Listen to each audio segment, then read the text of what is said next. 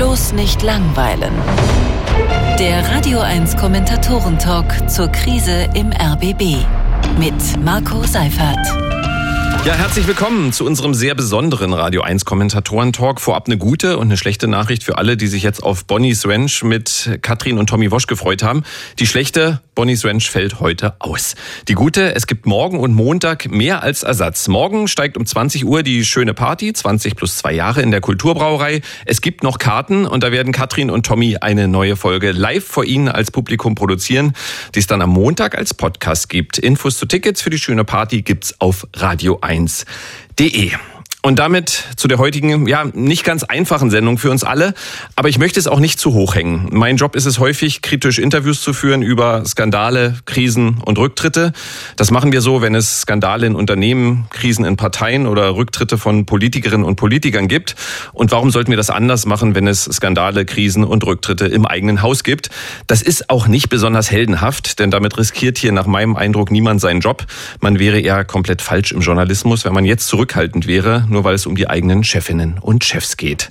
Wir haben zwei Stunden Zeit und wollen den Blick heute auch mal etwas weiten. Gegen halb sechs sprechen wir mit einem treuen Begleiter unseres Radio 1 Kommentatoren-Talks, den ich zumindest als Kritiker des öffentlich-rechtlichen Rundfunks in seiner jetzigen Form einschätze. Er war bei der Bild-Zeitung, ist Kolumnist beim Spiegel und Ressortleiter Politik und Gesellschaft in der Zentralredaktion der Mediengruppe RTL Deutschland, Nikolaus Blome. Und er wird seinen Blick auf die Zukunft des RBB bzw. des öffentlich-rechtlichen Rundfunks in Deutschland haben, aus seiner Sicht.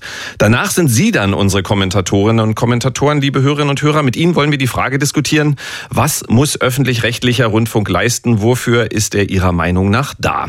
Um kurz nach sechs werfen wir dann einen Blick nach Großbritannien und auf die BBC, den dortigen öffentlich-rechtlichen Rundfunk. Die BBC befindet sich seit Jahren in einem Streit mit der konservativen Regierung in London, die das Gebühren durch ein Abo-Modell ersetzen möchte und die BBC außerdem unter politische Aufsicht stellen möchte. Darüber sprechen wir mit der Leiterin des ARD-Studios London, mit Annette Dittert. Und um halb sieben zum Abschluss dann der Blick eines Mannes, der sich seit Jahren schon sehr unterhaltsam mit privat- und öffentlich-rechtlichem Fernsehen auseinandersetzt und auch daran verzweifelt. Wir freuen uns auf Oliver Kalkofe. Bevor ich Ihnen gleich den ersten zugeschalteten Gesprächspartner vorstelle, möchte ich Ihnen erstmal den Journalisten vorstellen, der mich die gesamten zwei Stunden begleiten wird und der schon seit Wochen an der Aufklärung der Vorgänge im RBB ganz vorne mitarbeitet. Er ist der Moderator des Radio 1 Medienmagazins, mein hochgeschätzter Radio 1 Kollege Jörg Wagner. Grüß dich. Radiogrüße auch von mir und ich sage auch gleich, warum ich gekommen bin, weil du mich letzte Woche kritisiert hast im schönen Morgen. Da habe ich nämlich, als es off the record ging, äh, wie war's denn und so, ja, du hast nicht Kommentar und Bericht sauber getrennt. Und jetzt bin ich zum Glück in dieser Lage, ähm, nicht zu berichten, sondern auch zu kommentieren, wenn ich darf. Genau, das muss man immer sagen. Äh, für alle, die den Radio 1 Kommentatoren-Talk bisher noch nie gehört haben, es geht hier um Meinung. Nicht um meine Meinung, aber um äh, die Meinung der Gäste, die zugeschaltet werden. Jörg, die erste Frage dann an dich, bevor wir noch jemanden dazuschalten. Die Empörung aller Orten, die ist ja nachvollziehbar, wobei man immer noch sagen muss, was rechtlich relevant ist und was moralisch verwerflich ist, sind immer noch zwei Paar Schuhe. Was hat dich denn an diesem Fall, der uns seit Wochen begleitet, ja, entweder am meisten erschüttert oder am meisten überrascht? Mich hat erschüttert, dass es offenbar ein Doppelleben gab zwischen äh, Patricia Schlesinger, die uns als ähm, Intendantin vorgestellt wurde, und dann, was im Hintergrund mit ihr passiert sein muss. Denn ich habe äh, die Ehre gehabt, äh, das erste Antrittsinterview mit ihr zu machen. Und da war sie noch ganz sanft, noch auf dem Boden der Tatsachen. Da guckte sie noch ähm, zu, wie wir ähm, unsere Meinung äußern äh, innerhalb des Systems. Und irgendwann ist sie abgehoben. Ich weiß nicht, wann sie falsch abgebogen ist. Das äh, muss man dann irgendwie mal nachträglich recherchieren. Und letzten Endes ist sie sowas wie eine Sonnenkönigin geworden, die jegliche Bodenhaftung verloren hat. Und wir haben es, ich sag mal, ich habe es auch nicht in dieser Stärke vermutet. Und das hat mich, auch was meine eigene Menschenkenntnis anbelangt, äh, dann doch sehr erschüttert, dass die, ähm, wir müssen immer noch sagen, es gilt die Unschuldsvermutung, aber das, was an Rechercheleistung bisher da ist, lässt den plausibleren Verdacht zu, äh, dass hier ähm, große menschliche Verfehlungen dahinter stehen. Und das hat mich echt gesagt erschüttert. Mhm. Wir wollen ja hier nicht nur unter RBB oder AD-Kolleginnen und Kollegen diskutieren, sondern auch den Blick von außen auf diesen Skandal haben.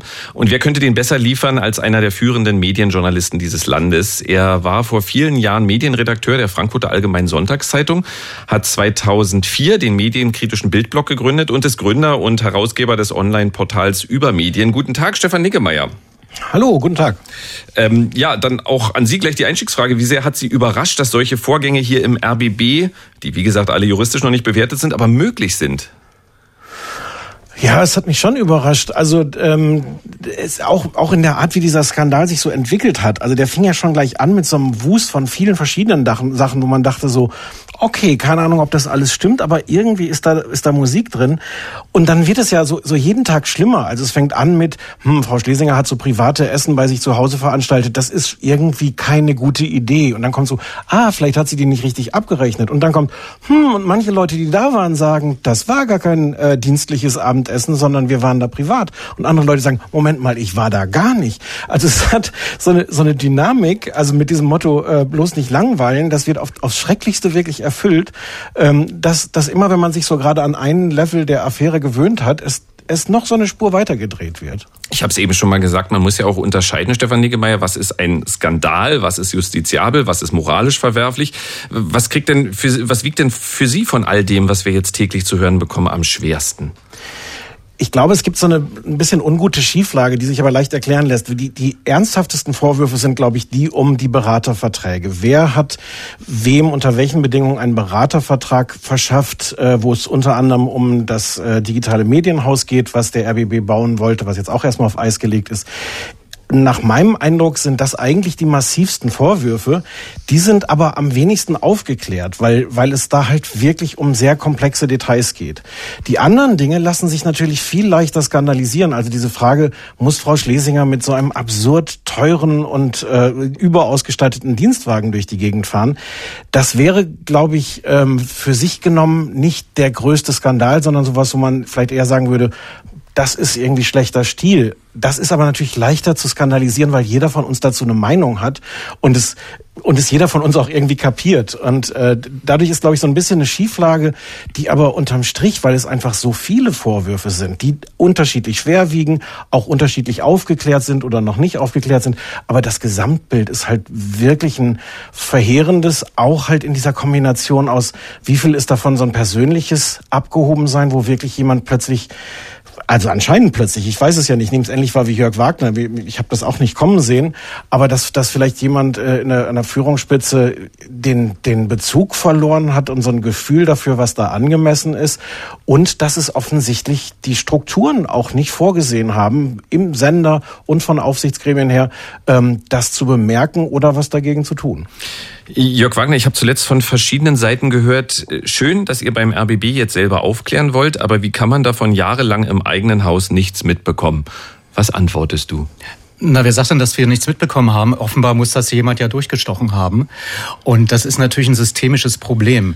Wir haben vieles gesehen, aber äh, das wurde auch weitergereicht. Ich kann mich erinnern, es gab äh, genügend Möglichkeiten, das zu tun. Aber wenn so eine gewisse blinde Naivität vielleicht noch eine Rolle spielt, so nach dem Motto, es kann ja gar nicht sein und wir nehmen das schon ernst, aber dann doch irgendwie nicht ernst, dann gibt es irgendwann mal so einen Anstau der ähm, Empörung. Und das kennt man von anderen ähm, Unternehmen. Ich sage das mal generell generell, dass es sich dann ähm, findet, dass jemand, dass irgendjemand von außen steckt, damit endlich diese Sachen äh, publik werden. Und das ist hier meine Vermutung, dass das so geschehen sein muss, weil die Insiderkenntnis liegt nicht bei Business Insider, sondern äh, das war vielleicht irgendwie eine Möglichkeit, äh, das zu spiegeln und dann sowas auszulösen.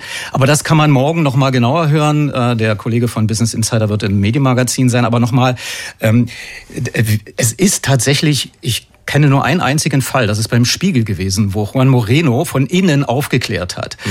Äh, aber da ist er ein sehr hohes Risiko eingegangen, hat Auslandsreisen gemacht, um den, den ganzen äh, Details von äh, Klaas Relotius nachzurecherchieren vor Ort.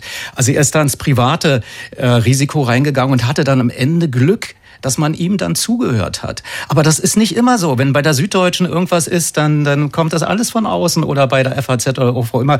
Ähm, äh, äh Stefan Niggemeier, du kannst das sicherlich bestätigen. Du hast es einfacher, weil du völlig unabhängig arbeitest.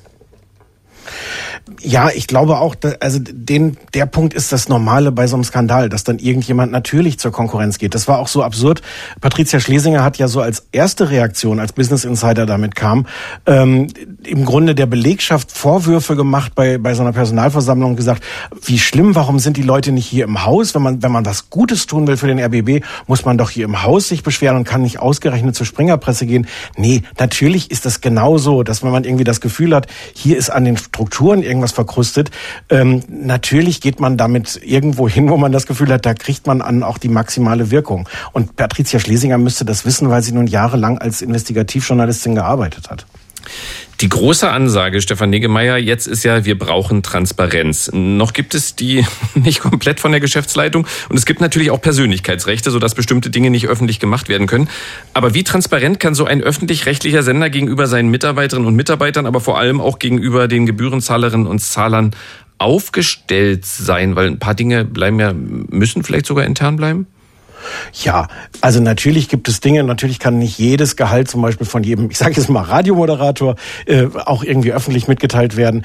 Das Schlimme ist ja, dass es, dass es zum Beispiel eine Stelle gab, wo es so eine Scheintransparenz gab. Es ist vor ein paar Jahren eingeführt worden, dass die Gehälter der Intendanten der ARD öffentlich gemacht werden. Was toll ist, wo sich auch manche lange gewehrt haben. Das ist toll, das ist auch problematisch, weil das natürlich sofort Leute auch skandalisieren und im Grunde ist jede Zahl, die man da hinschreibt, irgendwie zu hoch. Aber der, aber dann rauszufinden, dass es beim RBB noch so geheime Bonuszulagen gab für das Erreichen von, von irgendwelchen Zielen, das ist natürlich das Schlimmste, was passieren kann. Zu sagen, wir haben, wir schaffen hier an dieser Stelle scheinbar Transparenz und im Hintergrund machen wir noch Dinge, von denen ihr dann nichts wisst. Ähm, ich glaube aber trotzdem auch, dass das an anderen Stellen natürlich kann dieser öffentlich-rechtliche Rundfunk auch sonst noch sehr viel transparenter sein, was äh, so inzwischen öffentliche Sitzungen von Rundfunkräten angeht. Da gibt es auch inzwischen mehr, da gibt es Fortschritte, aber es müsste einfach an, an vielen Stellen es vielmehr das Gefühl geben, wir machen das hier nicht für uns, sondern wir machen das für Leute draußen, die uns dafür auch zahlen. Und natürlich sind wir denen rechenschaftspflichtig, wenn die wissen wollen, warum ist das so und nicht anders und auch wenn es irgendwelche Kosten angeht. Jörg, jetzt hat Stefan Niggemeier gerade die äh, Bonuszahlungen angesprochen, die Boni. Und da ist dann erstmal Empörung bei vielen, nicht bei allen, aber bei vielen groß. Ich denke, erstmal ist ja eine Bonuszahlung nichts Schlechtes. Man sagt, du kriegst ein limitiertes Gehalt. Ich weiß jetzt, jetzt wird's schon lustig, aber du bekommst ein limitiertes Gehalt und wenn du die und die Ziele erreichst, dann kriegst du mehr. Das ist ja, also jeder, der sich ein bisschen für Sport... Na, oder man der, kriegt die 100 Prozent. Genau, aber jeder, der sich für, für, für Sport interessiert, sagt ja, ja, die kriegen ein Grundgehalt und dann noch eine Siegprämie, damit sie sich auch richtig, äh, richtig reinhängen. So, erstmal ja keine schlechte Idee. Was ist denn dein Hauptproblem mit diesen Bonuszahlungen, die, und ich möchte es auch ähm, allmählich von der Person ein bisschen lösen, die äh, nicht nur Patricia Schlesinger bekommen hat, sondern auch die, ja, die gesamte Geschäftsleitung? Also für mich das Hauptproblem ist, wenn eine Bonuszahlung damit verknüpft wird, bei anderen Geld zu sparen. Also dass man sich sozusagen bereichert, jetzt mal sehr grob gesprochen, daran, dass man anderen was wegnimmt. Und das führt natürlich zu einer Missstimmung, weil da irgendwas nicht richtig justiert ist. Man kann sagen, also wenn die Quote im RBB-Fernsehen unterhalb von sieben Prozent ist, kriegst du die Boni nicht. Das, das wäre so. Dann hier niemand. Ja, eben. Und, und dann ist es wieder okay. Und wenn das jemand schafft, eben drüber zu kommen, dann kann man vielleicht sowas tatsächlich wie ein 13. Monatsgehalt oder eine Weihnachtsprämie, hieß das bei uns früher, zahlen und so. Also so ein kleiner Materialanreiz ist schon okay. Aber wenn das dann ja. ausufert, hallo, Stefan? Ich, ja, da würde ich gerne schon widersprechen. Das ist doch Quatsch und das ist also auch gerade an dem Quotenbeispiel ist es doch Quatsch. Ähm, der öffentlich-rechtliche Rundfunk, ja, der muss natürlich sein Publikum erreichen, aber ähm, das gerade mit sowas zu verknüpfen, ich weiß, das war jetzt nur ein Beispiel von dir, aber aber das zu verknüpfen mit dem Erreichen bestimmter Vorgaben, die sind ja leicht zu erfüllen, wenn du dann einfach irgendwelche, weiß ich nicht, äh, äh, alten britischen Krimis wiederholst, dann schaffst du es ganz schnell über die sieben Prozent. Du bist halt weit weg von deinem Auftrag. Nee, nee, ich wollte das auch nicht so so, äh, so einfach nur nur, also ist schon komplexer, was da als ähm, Aufgaben- und Zielvorstellung formuliert wurde. Also ich wollte nur sagen, wenn, wenn das tatsächlich etwas zum Wohle des Programms ist äh, dann fände ich es ähm, okay. Aber wenn es darum geht, hier rauszutragen ohne Ende Geld, also aus dem Kulturradio und eine Million rausgeholt, und wenn man weiß, dass die ganze Intendantenetage mittlerweile 1,4 Millionen kostet, dann frage ich mich, was ist, das für ein, was ist da für ein Denken dahinter und warum wird das auch noch belohnt? Aber da, aber da muss einmal muss ich das noch sagen. Ich glaube wirklich, dass wenn jemand über 300.000 Euro Gehalt bekommt im Jahr, dann kann ich nicht ernsthaft sagen, so, hm, jetzt schaffen wir dem noch einen kleinen finanziellen Anreiz, wenn er irgendwelche Ziele äh, erfüllt das halte ich wirklich für völlig abwegig. Das macht, das finde ich auch so merkwürdig. Natürlich ist die, ist die Gefahr immer, dass diese Zahlen an sich skandalisiert werden. Ich finde 300.000 auch zu viel. Und trotzdem ist es, ist es natürlich richtig, dass solche Leute, die so riesige äh, Unternehmen im Grunde unter sich haben, diese Verantwortung haben, dass die auch irgendwo in einer angemessenen Weise bezahlt werden. Das Merkwürdige ist ja halt, dass das dann trotzdem nicht reicht, so viel Geld zu kriegen, um nicht trotzdem noch zu sagen, oh, aber diese, diese netten Abendessen, die ich bei mir hier zu Hause mache, die rechne ich dann trotzdem noch ab mit dem RBB. Also es gibt da offensichtlich nicht mal das Gefühl, ich habe jetzt wirklich genug bekommen, ich muss nicht noch Boni haben und hier irgendwie meine Taxiquittung, ach so brauchte sie ja nicht, sie hatte ja zwei äh, äh Chauffeure, die sie rumgefahren haben. Das ist tatsächlich schon ziemlich eklig in der, in der Gesamtgemengelage. Da, da gebe ich dir recht. Dazu? Ja, da, da gebe ich dir recht. Äh, mein Boni Uni-Denken geht ja darin 100 Prozent erst dann. Also äh, ja. weißt du, nicht obendrauf, ja. on top, sondern sozusagen, wenn man es eben nicht geschafft hat, kriegt es Abzüge. Aber das ist wahrscheinlich hier nicht gewesen. Ich kenne wirklich nicht genau die Regeln hier. Das gebe ich ehrlich zu, weil die auch nicht transparent bisher gemacht wurden. Also ich, äh, meine Aufgabe ist ja auch hier ein bisschen die Gegenposition einzunehmen, egal ob es meine ist oder nicht. Aber ich, äh, ich versuche es jetzt mal äh, an der Stelle. Wenn wir in die Öffentlichkeit reinhören, dann heißt es, ähm, dass im öffentlich-rechtlichen Rundfunk viel zu viel Geld steckt, dass wahnsinnig viel Geld verschwendet wird. Wenn jetzt eine Intendantin den Auftrag hat, sie soll jedes Jahr Summe X einsparen, 20 Millionen, 30 Millionen, ähm, dann tut man doch dem Gebührenzahler und der Gebührenzahlerin erstmal Beitragszahlerin, Beitragszahler. Äh, genau, ähm, äh, erstmal, ja, ja. ist der Rundfunkbeitrag, hat er recht. Mhm. Ähm, tut man ja einen Gefallen. Also man macht ja das, was eigentlich der Auftrag ist. Und so schmerzhaft das ist, weil das geht eben nur, indem man einzelne Radiowellen dicht macht oder indem man äh, Menschen entlässt, dann ist doch ein Auftrag, den man gegenüber der Öffentlichkeit hat, erfüllt und mich jetzt nicht äh, schlachten dafür, aber äh, nein, aber, aber das, ja. aber der, der Gedanke wird doch an der Stelle absurd, wo ich das dann mit Geld wieder entlohnen will.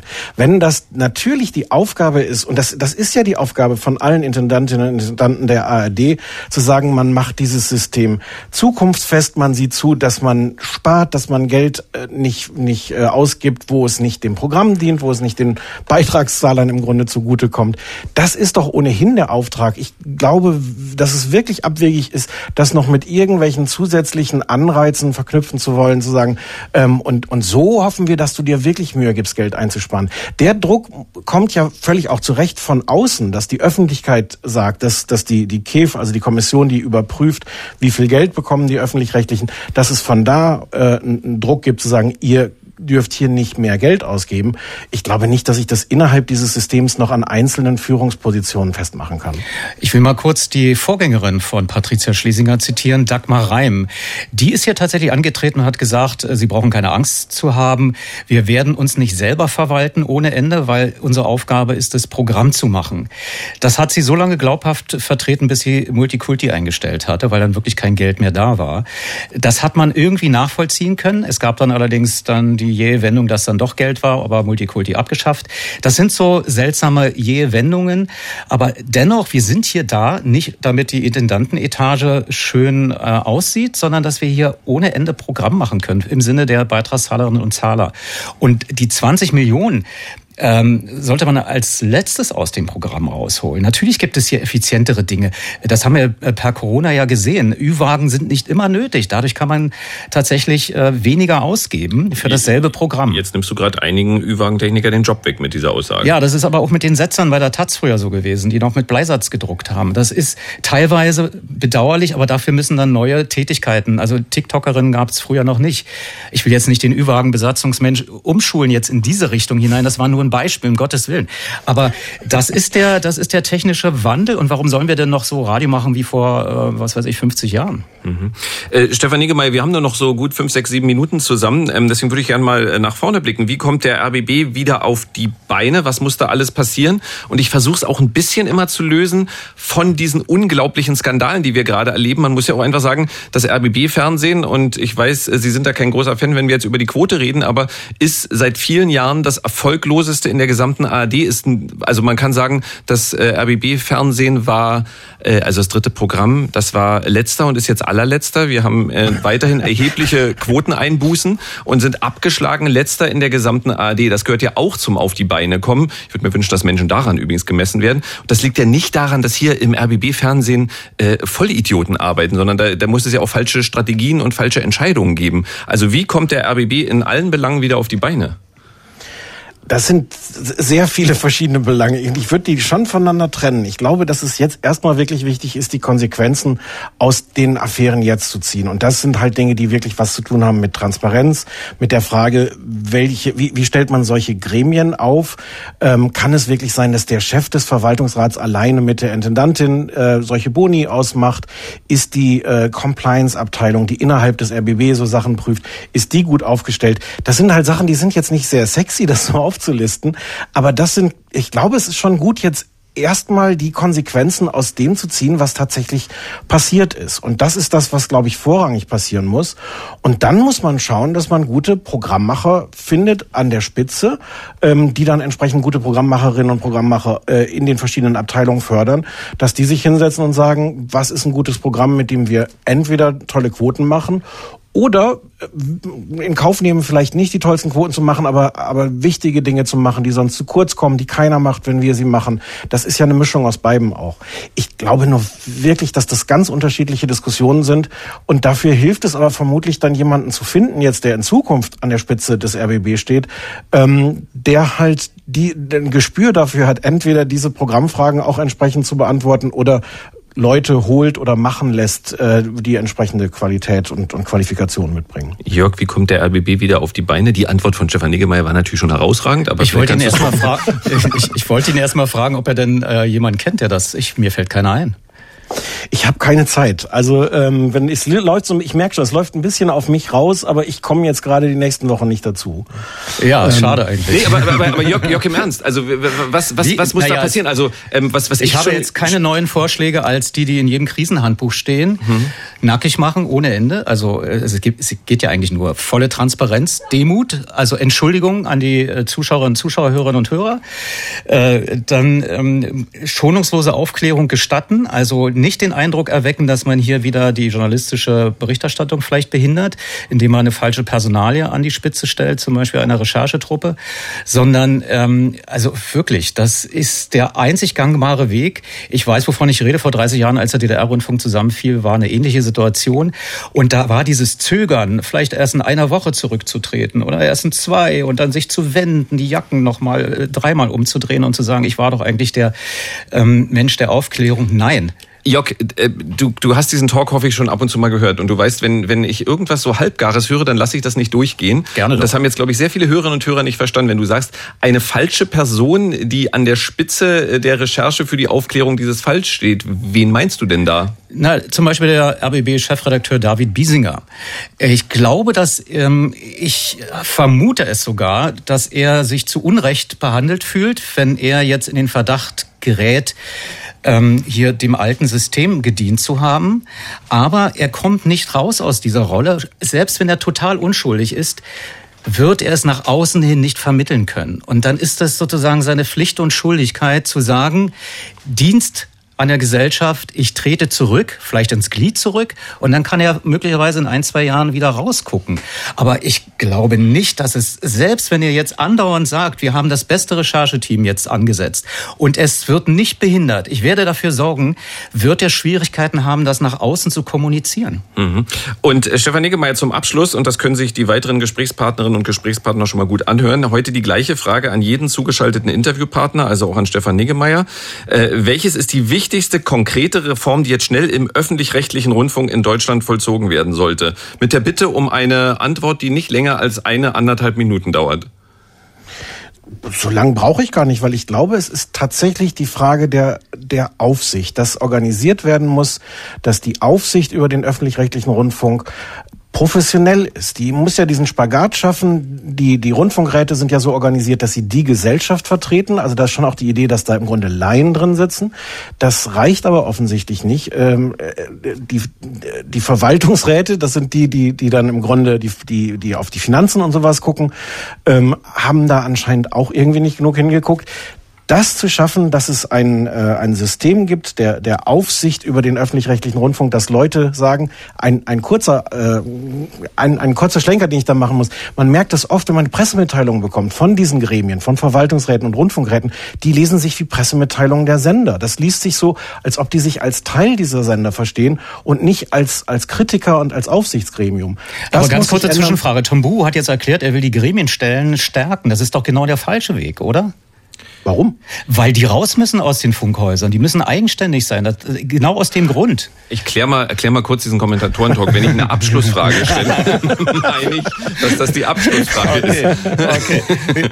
Entschuldigung. Äh, aber also, dazu, dazu müssen Sie jetzt noch mal sagen, Stefan Niggemeier. Klar, wenn die Frage Nein. im Raum steht. Äh, Im Detail kann, kann ich das nicht beantworten, ob das mehr im Sender oder außerhalb des Senders organisiert werden muss. Aber es sind zwei Sachen, die sich ändern müssen. Erstens die Haltung dieser Leute, die da Kontrolleure sind, dass die sich wirklich als Kontrolleure verstehen und nicht als PR-Leute des, des, äh, des Senders. Äh, und das Zweite ist tatsächlich die Struktur und Organisation, dass da Fachleute drin sitzen, die auch entsprechend ausgestattet sind, vielleicht auch entsprechend bezahlt werden müssen, dass die auch die Kompetenz mitbringen, solche Dinge zu kontrollieren. Stefan Niggemeier, vielen, vielen Dank. Ähm, das war der Blick auf die Krise im RBB. Also äh, aus diesem Blickwinkel vielen Dank äh, für die sehr äh, unterhaltsamen und interessanten 25 Minuten. Wir hören uns ja auch im Radio 1 Programm wieder. Stefan Negemeyer unter anderem von Übermedien. Dankeschön. Sehr gerne. Danke für die Einladung. Schönes Wochenende. Tschüss. Tschüss. Soweit Stefan Negemeyer. Jetzt sprechen wir über die Situation des öffentlich-rechtlichen Rundfunks in Deutschland insgesamt mit jemandem, von dem ich glaube, dass er viel zu kritisieren hat. Er war stellvertretender Chefredakteur der Bild, ist Kolumnist beim Spiegel, vor allem inzwischen aber ein Mann, man kann es glaube ich so sagen, des Privatfernsehens, denn er ist Ressortleiter Politik und Gesellschaft in der Zentralredaktion der Mediengruppe RTL Deutschland. Schön, dass Sie als treuer Gast bei unserem Talk dabei sind, Nikolaus Blome. Dabei sind Nikolaus Blome. Ja, hallo, guten Tag. Äh, guten Tag. Ähm, äh, guten Tag. Wir ähm, haben so ein bisschen ein kleines technisches bisschen Problem, kleines wenn da mal jemand kommen könnte, weil ich höre mich selber im Echo bei Nikolaus Blome. Da könnte mir jetzt jemand zu Hilfe eilen. Das wäre sehr, sehr schön. Nikolaus Blome, die erste Frage. Sie sind jetzt nicht der Erste, der mir einfällt, wenn ich an Fans des öffentlich-rechtlichen Rundfunks denke. Nur damit ich es richtig einordnen kann. Was denken Sie über eine Abschaffung des öffentlich-rechtlichen Rundfunks? Rechtlichen Rundfunks? Das wäre vollkommener Quatsch. Und durchaus bin ich ein Fan des öffentlich-rechtlichen Rundfunks und ich schaue natürlich auch öffentlich-rechtlichen Rundfunk und sei es nur Nachrichtensendungen, aber auch ganz andere Sachen. Ähm, nee, nee, nee, so einfach ist das nicht. Ähm, die Kritiker jetzt in die Ecke zu stellen, die sagen, ihr wollt es ganz abschaffen und ganz abschaffen ist ja, wäre wirklich falsch. Nein, ähm, die viel schwierige Aufgabe als Abschaffen wird ja das Reformieren und diese Aufgabe wird sich Ihr Sender, aber möglicherweise auch die ganze ARD, ähm, wenn man so will, das Berlin der deutschen Rundfunklandschaft, ähm, einmal stellen müssen.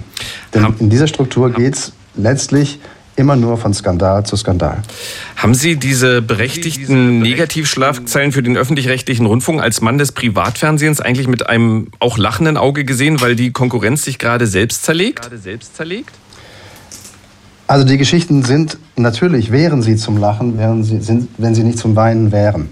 Ähm, dass jemand es schafft, 56.000 äh, Euro auf einer gar nicht so großen Etage zu verspachteln. Ähm, ich weiß nicht, was sie da an die Wand gemacht haben, damit sie so viel Kohle raushauen konnten.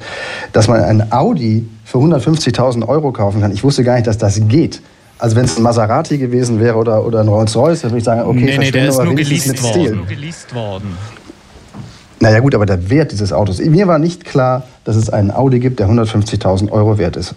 Und dass man darauf dann noch einen 70.000 oder 80.000 Euro Rabatt bekommt. Naja, sei es drum. Also die Geschichten sind eigentlich unglaublich und zum Lachen. Und gleichzeitig haben wir das, ich persönlich zumindest, nicht zum Lachen gefunden. Und äh, ganz klar, wenn, es, wenn der öffentlich-rechtliche Rundfunk, wenn das öffentlich-rechtliche Fernsehen in Misskredit kommt, wegen dieser Skandale kommen alle Fernsehsender mittelbar in Misskredit. Das spritzt auch bis zu uns. Das heißt auch, ähm, jemand, der bei RTL arbeitet fürs Fernsehen, sagt, ihr beim Fernsehen macht euch dann nur die Taschen voll? Taschen voll? Nein, aber natürlich nehmen, nehmen Teile des Publikums, Teile des sowieso schon recht aufgewühlten Publikums mit Blick auf die öffentlich-rechtlichen, alle Medien, auch alle TV-Anstalten in Sippenhaft. Das ist doch klar. Sie ruinieren solche Skandale ruinieren den Ruf der gesamten Medien und nicht nur den von RBB oder ARD. Also das ist doch klar. Mhm. Wie würden Sie das einschätzen, was wir hier beim RBB in den vergangenen Wochen alles erfahren haben? Ist das ein Fall Schlesinger, ein Fall RBB oder ein Fall öffentlich-rechtlichen Systemversagens? Auf eine Art ist es natürlich alles. Also noch einmal, dass jemand, ähm, also ich kenne Frau Schlesinger nicht persönlich und möchte auch nicht über sie persönlich richten. Trotzdem stolper ich über den Umstand, dass jemand einen Dienstwagen für 150.000 Euro nimmt. Äh, das, und der ist dann auch noch rabattiert um ich weiß nicht wie viel, zig, 10.000 Euro. Ähm, wie man das der Compliance erklären kann, weiß ich nicht genau. Auf diesen Verträgen müssen noch ein paar mehr Unterschriften gewesen sein als nur die von Frau Schlesinger. Mithin ist es auch eine Geschichte des RBB insgesamt. Und was mich daran am meisten interessiert, ist natürlich die Frage, was sagt das oder sagt das etwas und wenn ja, was über den öffentlich-rechtlichen Rundfunk aus, über das Selbstverständnis dieses Rundfunks, das natürlich, wie ich finde, ein heikles ist, weil es na, so ein bisschen was Etatistisches hat. Wir sind der Staat, wir sind die Guten, wir sind die öffentlich-rechtlichen. Äh, wie herablassend zum Teil immer noch auf die Privaten geschaut wird, brauche ich Ihnen nicht zu erklären. Ähm, das verstehe ich nicht. Und dieser Anspruch, dieses Selbstverständnis hat jetzt noch einmal exemplarisch an diesen Fällen wirklich katastrophalen Schiffbruch erlitten. Ja, also ich kann da jetzt Ihnen äh, ausnahmsweise richtig äh, hundertprozentig zustimmen. Das hat was auch damit zu tun, das ist mir sehr oft in der letzten Zeit begegnet, dass die Menschen, die in hohen äh, äh, ja, Ebenen arbeiten, gar nicht mehr wissen, dass sie von den Beitragszahlerinnen und Zahlern bezahlt werden. Ich will Ihnen das kurz an einem Beispiel erklären. Ähm, ich hatte mal ähm, im Medienmagazin ein Thema drin, da hatte ich ein privates äh, Medienthema. Da ging es also tatsächlich um, um äh, Konkurrenz, wenn man so will, im eigenen Haus, dann in der eigenen Sendung. Und dann sagte man mir, Sie wissen schon, von wem Sie das Geld bekommen. Und dann sagte ich, ja, von den Beitragszahlern und Zahlern. Und dann merkte ich, wie da so ein, zwei, drei äh, Rattereien waren im Gehirn und dann äh, war das Gespräch auch schon beendet. Also da ist viel äh, zu beobachten, dass man gar nicht mehr weiß, das Geld, was dort oben ankommt, ja, das ist ja da. Das können wir, so wie in der DDR im Vierjahresplan, ähm, verplanen, ausgeben, hin und her jonglieren. Und wir sind ja hier diejenigen, die da Bescheid wissen. Und das muss sich ändern, dieses Bewusstsein. Also ich würde vorschlagen, zum Beispiel im RBB, im Fernsehzentrum, Zentrum, wo jetzt noch dran steht, bloß nicht langweilen. So einen ähnlichen Spruch wie beim Spiegel, äh, wo es darum geht, dass man immer die äh, Wahrhaftigkeit vor Augen hat, für die man da ist, hier zu sagen, äh, denke daran, wenn du arbeiten gehst, ist jetzt nicht schön formuliert, aber wer dich bezahlt.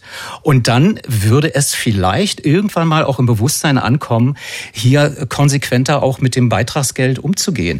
Also ich kann jetzt nicht für alle sprechen. Ich sage nur, das sind so Beobachtungen, die ich hatte, die sich dann als Mentalität, egal an welcher Landesrundfunk Rundfunkanstalt mittlerweile so, so ja, als Kultur äh, entfaltet haben. Nikolaus Blum, ich bin eben noch an einer anderen Aussage von Ihnen hängen geblieben, als darf Sie. Ich noch, darf ich noch ja, klar. einen Satz sagen? Entschuldigung. Ähm, ich will Ihnen nicht ohne Not wehtun. Aber wenn Sie da hinschreiben wollen, denken Sie, denke daran, in wessen Namen und auf wessen Kosten du das hier machst, dann dürften Sie nicht gendern in Ihrem Programm. Das ist auch Teil des Selbstverständnisses. Wir sind die Guten, wir sind der Staat, wir sind die Öffentlich-Rechtlichen. Wir gendern jetzt, weil wir das für gut finden. 75 Prozent Ihres Publikums findet das Mist. Richtig Mist. Und Sie machen es trotzdem. Und jetzt müssen Sie sich fragen, welches Selbstverständnis dahinter steckt und was das mit diesen Skandalen womöglich auch zu tun hat. Jörg Wagner, dazu. Wagner dazu. Gerne. Ähm, Sie wissen schon, dass man früher sagte, ähm, deinetwegen. Und inzwischen ist es erlaubt zu sagen, wegen dir. Wir haben das gar nicht zu entscheiden, wie sich das entwickeln wird, sondern das entwickelt sich ohne unser Zutun. Und wenn wir aber Stimmungen aus der Bevölkerung aufgreifen, hier gibt es keine Anweisung, dass jeder ähm, gendern muss oder so. Das ist jedem selbst überlassen. Und wenn ich Beitragszahlerinnen und Zahler sage, dann müssen sie das aushalten. Wie gesagt, Sie hatten eben postuliert, wir wollen das machen und immer schön im Hinterkopf behalten, für wen und in wessen Namen wir das tun. Diese Gruppe hat gesprochen über dieses Thema, über das wir uns jetzt nicht weiter unterhalten müssen. Aber wie gesagt, das ist weit mehr als nur ein Bekenntnis, mit dem Geld sparsam umzugehen, sondern es wäre auch eines, sich über die ganze Bandbreite des Programmes Gedanken zu machen. Das äh, ein guter guter Punkt, ähm, den den Sie da angebracht haben und der passt so ein bisschen zu der Frage, die ich eben nämlich schon stellen wollte. Ähm, ich bin über so eine kleine Bemerkung von Ihnen eben gestolpert, Herr Blomer, als Sie sagten, man blickt im öffentlich-rechtlichen Rundfunk mit einer gewissen Arroganz äh, auf die Privaten und dann sagten Sie, Ihnen muss ich das nicht sagen. Was genau meinen Sie damit? Ähm, weil ich das Gefühl hatte, dass Sie auch ähm, so, für diesen Blick äh, ein Gespür haben. Ich glaube auch schon mal überlegt haben oder ich glaube auch ab und zu auch als Freier fürs private Arbeiten. Ich glaube immer noch, dass, ähm, zumindest ist meine Erfahrung, ähm, klassische Nachrichten in den privaten ähm, aus Sicht der öffentlich-rechtlichen nicht so für voll genommen werden wie die Nachrichten im öffentlich-rechtlichen selbst. Also es gibt immer noch ein, wie soll man sagen, ein Selbstverständnis, ähm, auf das ich jetzt immer wieder zurückkomme. Äh, ein bisschen, wir sind der Staat, wir sind die öffentlich-rechtlichen. Damit will ich nicht sagen, wir sind die Guten, aber ähm, das ist so der Gedanke, uns gibt es, äh, uns, uns muss es immer geben, sonst geht die Demokratie unter. Ähm, und ich glaube, es braucht den öffentlich-rechtlichen Rundfunk, um es nochmal ganz deutlich zu sagen. Ich weiß aber nicht genau, ob es in dieser Form gibt. Ich frage mich, ob es wirklich 16 oder 15 Anstalten braucht. Ähm, ich frage mich, warum die BBC das mit deutlich weniger Geld hinkriegt, auch ein hervorragendes Programm zu machen. Ich weiß, das Beispiel kriegen Sie immer vorgehalten. Also muss das alles so sein? Ähm, muss, brauchen wir diese Vielzahl von Programmen? Muss der öffentlich-rechtliche Rundfunk auch privaten Medienhäusern, ich habe lange für Print gearbeitet und für digitale Produkte, ähm, muss der öffentlich-rechtliche Rundfunk diesen Produkten das Leben so schwer machen, durch ein Ausgreifen in diese Richtung? Das sind alles so Fragen, die, glaube ich, jetzt nochmal grundsätzlich auf den Tisch kommen könnten, aus Anlass dieser Skandale. Mhm. Äh, Herr Blume, wenn Sie versuchen, mich äh, zwischendurch zu unterbrechen, das ist keine Unhöflichkeit, dass ich darauf nicht reagiere. Wir haben so ein technisches äh, Delay, dass immer, wenn ich rede, ich Sie ausschalte kurz. Deswegen äh, seien Sie dann hartnäckig, wenn ich Sie wieder anhabe. Jetzt kommt nämlich eine etwas längere Frage an Sie, wo ich ein bisschen was erklären möchte. Einer der Hauptkritikpunkte ist ja immer wieder der Rundfunkbeitrag. Da sagen einige, ich muss dafür zahlen, obwohl ich es gar nicht nutzen möchte und der Beitrag steigt ständig. Letztere muss ich widersprechen. Vor gut sieben Jahren wurde der Rundfunkbeitrag von 17,98 im Monat auf 17,50 gesenkt. Vor einem Jahr dann um 86 Cent auf 18,36 erhöht. Es war also die erste Erhöhung seit mehr als acht Jahren. Allerdings, das Gesamtaufkommen ist bei Einführung des Beitrags vor neun Jahren tatsächlich gestiegen, denn jede und jeder soll zahlen, unabhängig von der Nutzung. Dass man den nicht zahlen möchte, wenn der Eindruck entsteht, dass das Geld für äh, Luxussanierung und edle Dienstwagen ausgegeben wurde, ist ja mehr als nachvollziehbar. Andererseits sage ich, man kommt, bekommt für die 1836 auch ein Riesenangebot an Informationen, Kultur, Unterhaltung, Sport, Politik. Wo steht Nikolaus Blome bei der Diskussion um den Rundfunkbeitrag? Äh, ich kann mir den natürlich leisten. Ähm, ich glaube, es gibt Leute, die müssen schon auch auf 18 Euro achten, ähm, gerade in diesen Zeiten. Äh, dass die ein bisschen genauer wissen wollen, a, wofür das Geld verwandt wird und auch quasi ihr eigenes Nutzungsverhalten dagegenhalten, finde ich vollkommen legitim. Ähm, 6 Milliarden Euro, ich glaube, darauf summiert sich der Etat der ARD. Das ist schon eine Stange Geld, oder? Also, das ist schon eine halbe Steuerreform. Es sind sogar acht, glaube ich. Mhm. Sogar acht, glaube ich. Ja, acht insgesamt. Zwei für das ZDF noch, ähm, aber sechs immerhin für die ARD und über die reden wir jetzt vorwiegend. Also, das scheint mir doch eine Menge Geld zu sein. Und was, woran ich mich stoße, ist, ähm, es eben nicht als Bepreisung eines Produktes zu sehen und zu sagen, hey, das ist unser Programm wert. Ja? Ähm, auch wenn wir das nicht am Markt überprüfen können, weil es halt äh, gesetzlich vorgeschrieben ist, das zu zahlen. Aber wir glauben, dass unser Produkt das wert ist. Stattdessen nennt man es Demokratieabgabe, als könnte man die Demokratie kaufen. Das finde ich zum Beispiel kommunikativ einen dramatischen Fehler, der noch einmal, Entschuldigung, von einem Selbstverständnis zeugt, über das man echt mal nachdenken müsste. Jörg Wagner dazu? Jörg Wagner dazu? Da bin ich völlig einer Meinung. Ich glaube auch, dass ähm, eine Reform dringend nötig ist, auch was die Beitragsmenge anbelangt. Aber das sind so Dinge, die wir hier am Kommentatorentisch sicherlich auswürfeln können. Die Frage ist, wir müssen ja die gesamte, die gesamte äh, Gesellschaftsdiskussion irgendwie anregen. Und da fällt mir noch kein richtiges Format ein, wie man das hinkriegt. Natürlich gibt es Leute, die die 1836 nicht zahlen wollen, äh, weil sie sagen, das belastet mein, mein Haushalt gerade in diesen Zeiten.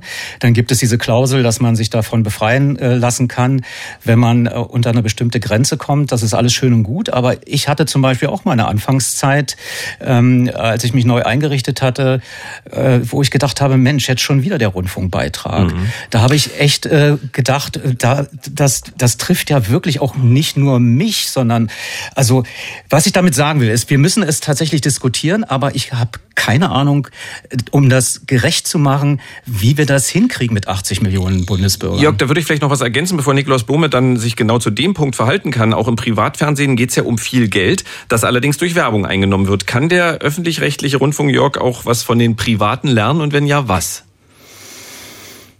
Äh, natürlich, die Effizienz ist äh, weitaus höher. Ich kann mich erinnern, ich habe Peter Limburg mal interviewt, als er noch bei Sat1 die Nachrichten machte und er sagte, wir kommen da irgendwie mit einem transportablen Koffer und die ARD stellt drei Ü-Wagen hin.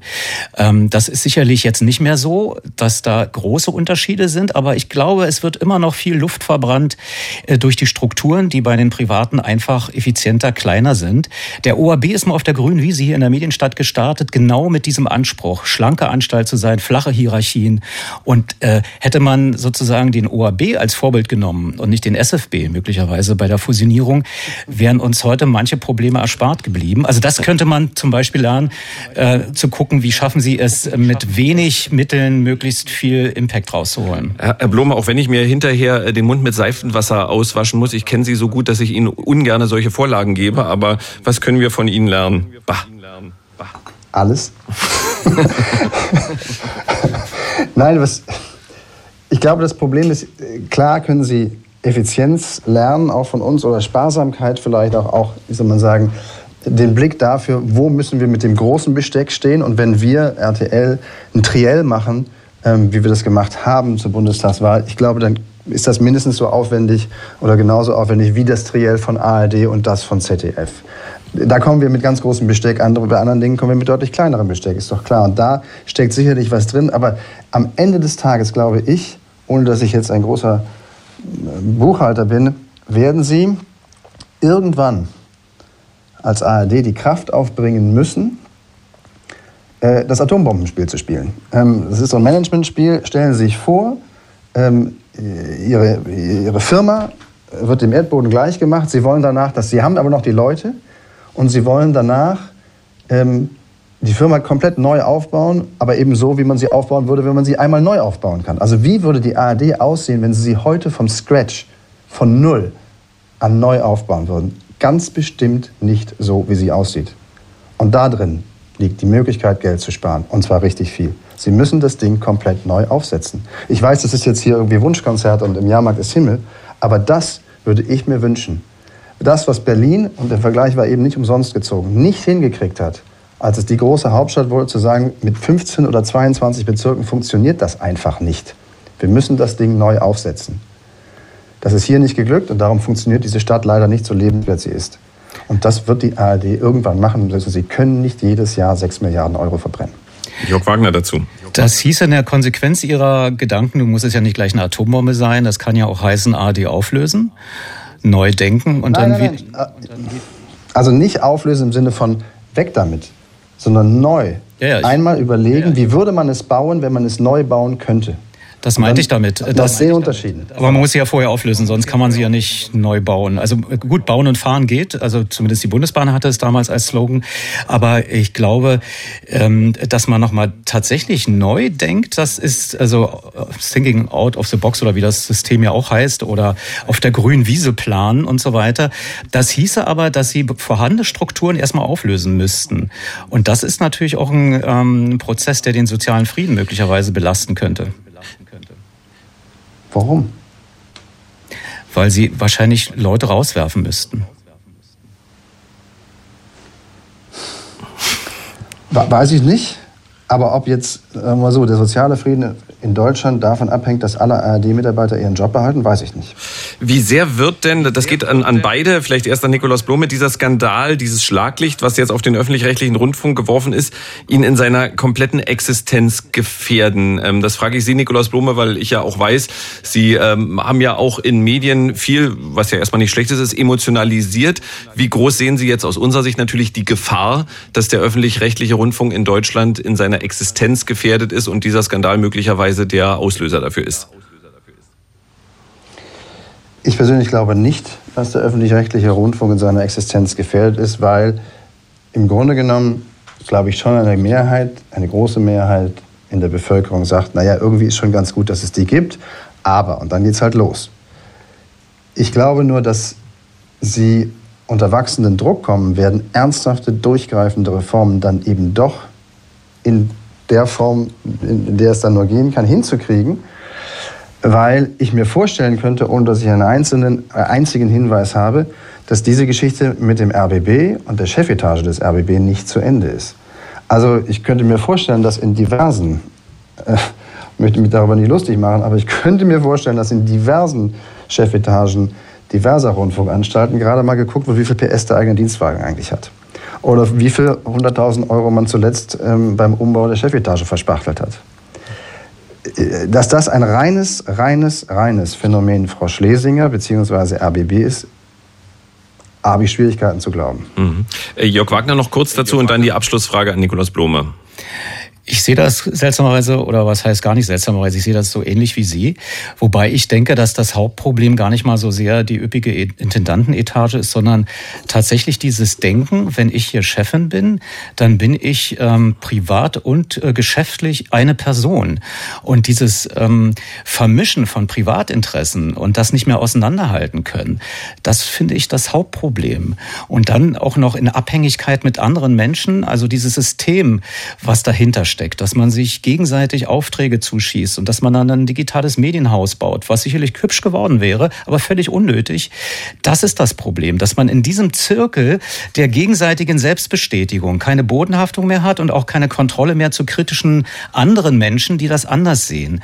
Und das muss aufgebrochen werden durch neue Strukturen, dass also auch Kritik möglich ist einer Intendantin, die sich äh, tatsächlich da oben so ein Nest gebaut hat und dass man sagt, nee, das geht so nicht, ohne dass man gleich geköpft wird. Das müsste eigentlich dieses, die, die Kultur, die dahinter steht, muss geändert werden. Die Abschlussfrage an Nikolaus Blume. Ähm, die gleiche Frage an jeden zugeschalteten Interviewpartner. Äh, welches ist die wichtigste konkrete Reform, die jetzt schnell im öffentlich-rechtlichen Rundfunk in Deutschland vollzogen werden sollte? Werden sollte?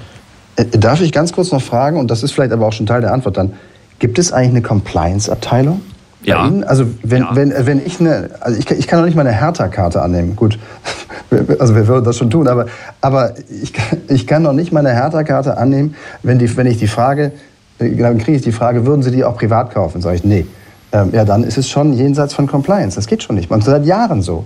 Ähm, also vielleicht ist die Antwort, ähm, stellt mal ordentliche Compliance Officers ein, äh, dass die zumindest den Leuten erklären, was sie machen können und wo die Grenze verläuft, damit es zumindest an der Spitze diese so publikumswirksamen und schädlichen Skandalen nicht gibt, was sie nicht der Pflicht entheben wird, an den Strukturen sehr grundsätzlich zu reformieren. Nikolaus Blome, vielen Dank. Der Mann ist in ein paar Minuten im Fernsehen zu sehen, muss ich glaube ich noch mal schick machen, deswegen entlassen wir ihn ganz schnell. Dankeschön. Dankeschön. Danke. Tschüss. Tschüss. Bis bald beim Radio 1 Kommentatoren-Talk. Und jetzt sind gleich Sie dran, liebe Hörerinnen und Hörer. Ihre Antworten auf folgende Frage interessiert uns unter 0331 70 99 111. Es ist tatsächlich eine konkrete Frage. Was muss öffentlich-rechtlicher Rundfunk leisten? Wofür ist er Ihrer Meinung nach da? Was muss öffentlich-rechtlicher Rundfunk leisten? Wofür ist er Ihrer Meinung nach da? 0331 70 99 111. Rufen Sie uns gerne an und in drei Minuten knapp geht's los.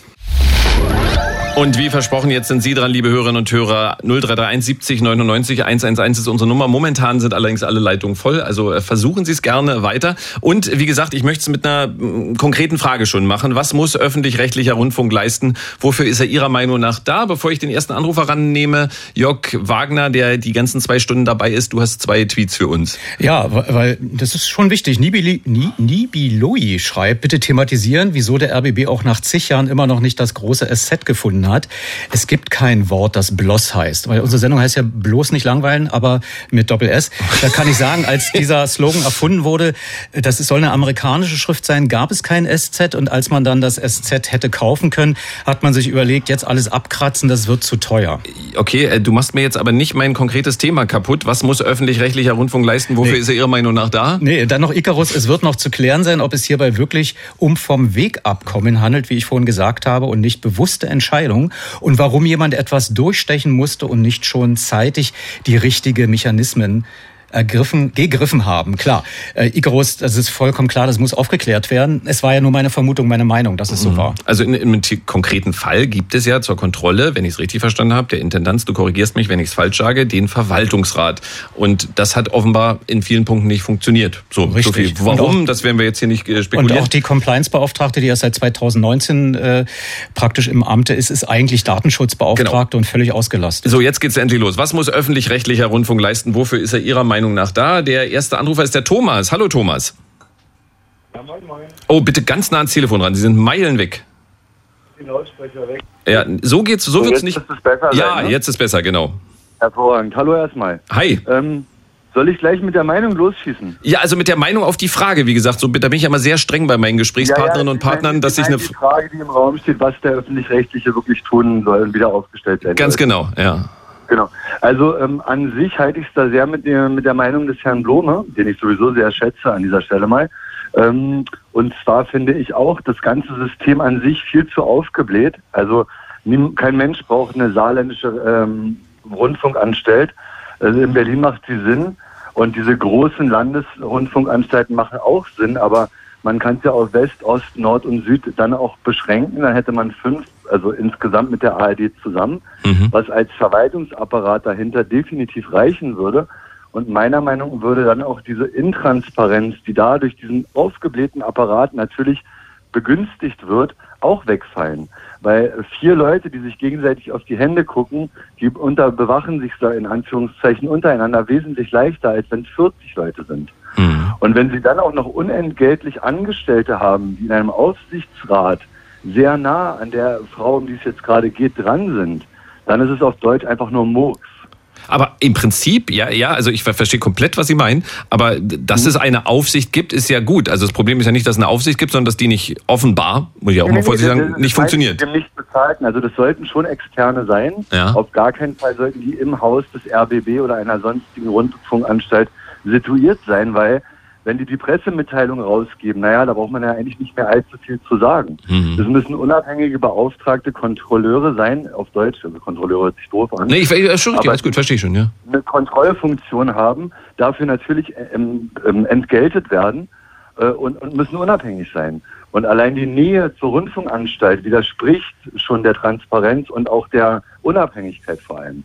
Deswegen muss man da unabhängige Gremien schaffen, die natürlich bezahlt werden, weil sonst werden sie bestochen von den Leuten, die sie kontrollieren sollen. Mhm. Äh, Jörg Wagner, kurz dazu, ich muss so viele Hörerinnen und Hörer annehmen, also deswegen wirklich kurz, bitte. Nur um ein Missverständnis aufzuklären, was so die verschiedenen Landesrundfunkanstalten anbelangt.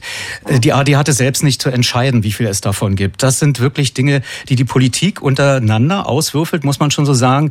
Der Südwestrundfunk ist ja ein, ein, äh, gebildet worden aus SDR und SWF. Der RBB ist OAB und SFB und das sind Prozesse, die über Jahre dauern, weil natürlich hier jeder sein eigenes wirtschaftspolitisches, äh, medienpolitisches Süppchen kocht. Und wir, Ja, wir selbst wenn wir es wollten, wir könnten uns gar nicht auflösen. Aber Okay, äh, ich, ich, ich, ich merke, Thomas, Sie beschäftigen sich sehr mit dem Thema und dafür vielen Dank, weil äh, das bedeutet, dass Sie irgendwie Empathie für Marco, die... eine Sache noch. Mich hat wirklich sehr gewundert, dass du auf die Hertha-Karte nicht angesprungen bist. Fand ich wirklich Kontenance bewahrt. ja, ja, ja, ganz bewusst. Also, Aber euch äh, ein schönes, ja, ich hab's gemerkt. Also deswegen ein schönes Wochenende euch ein, ja? Thomas, Danke. vielen Dank. Tschüss. Vielen Ja, Dank, ciao, ciao. Und äh, jetzt geht's weiter als äh, nächstes mit, äh, nehmen wir jetzt den Jakob ran. Hallo Jakob. Ah ja, okay, ich bin schon da. Oh, jetzt sind bei mir die Kirchenglocken. Jetzt muss ich. Ja, das stört uns nicht. Nee, nee, nee, nee, die. Leitung ist gut, klingt alles gut. Was muss öffentlich-rechtlicher Rundfunk leisten? Wofür ist er Ihrer Meinung nach denn da? Ist eine große Frage. Ich nehme mal so Teilbereiche äh, Mhm. da raus und zwar und hätte da noch eine Kolleg äh, Frage an den Kollegen Jörg Mhm. Wagner. Also den Entertainment-Bereich.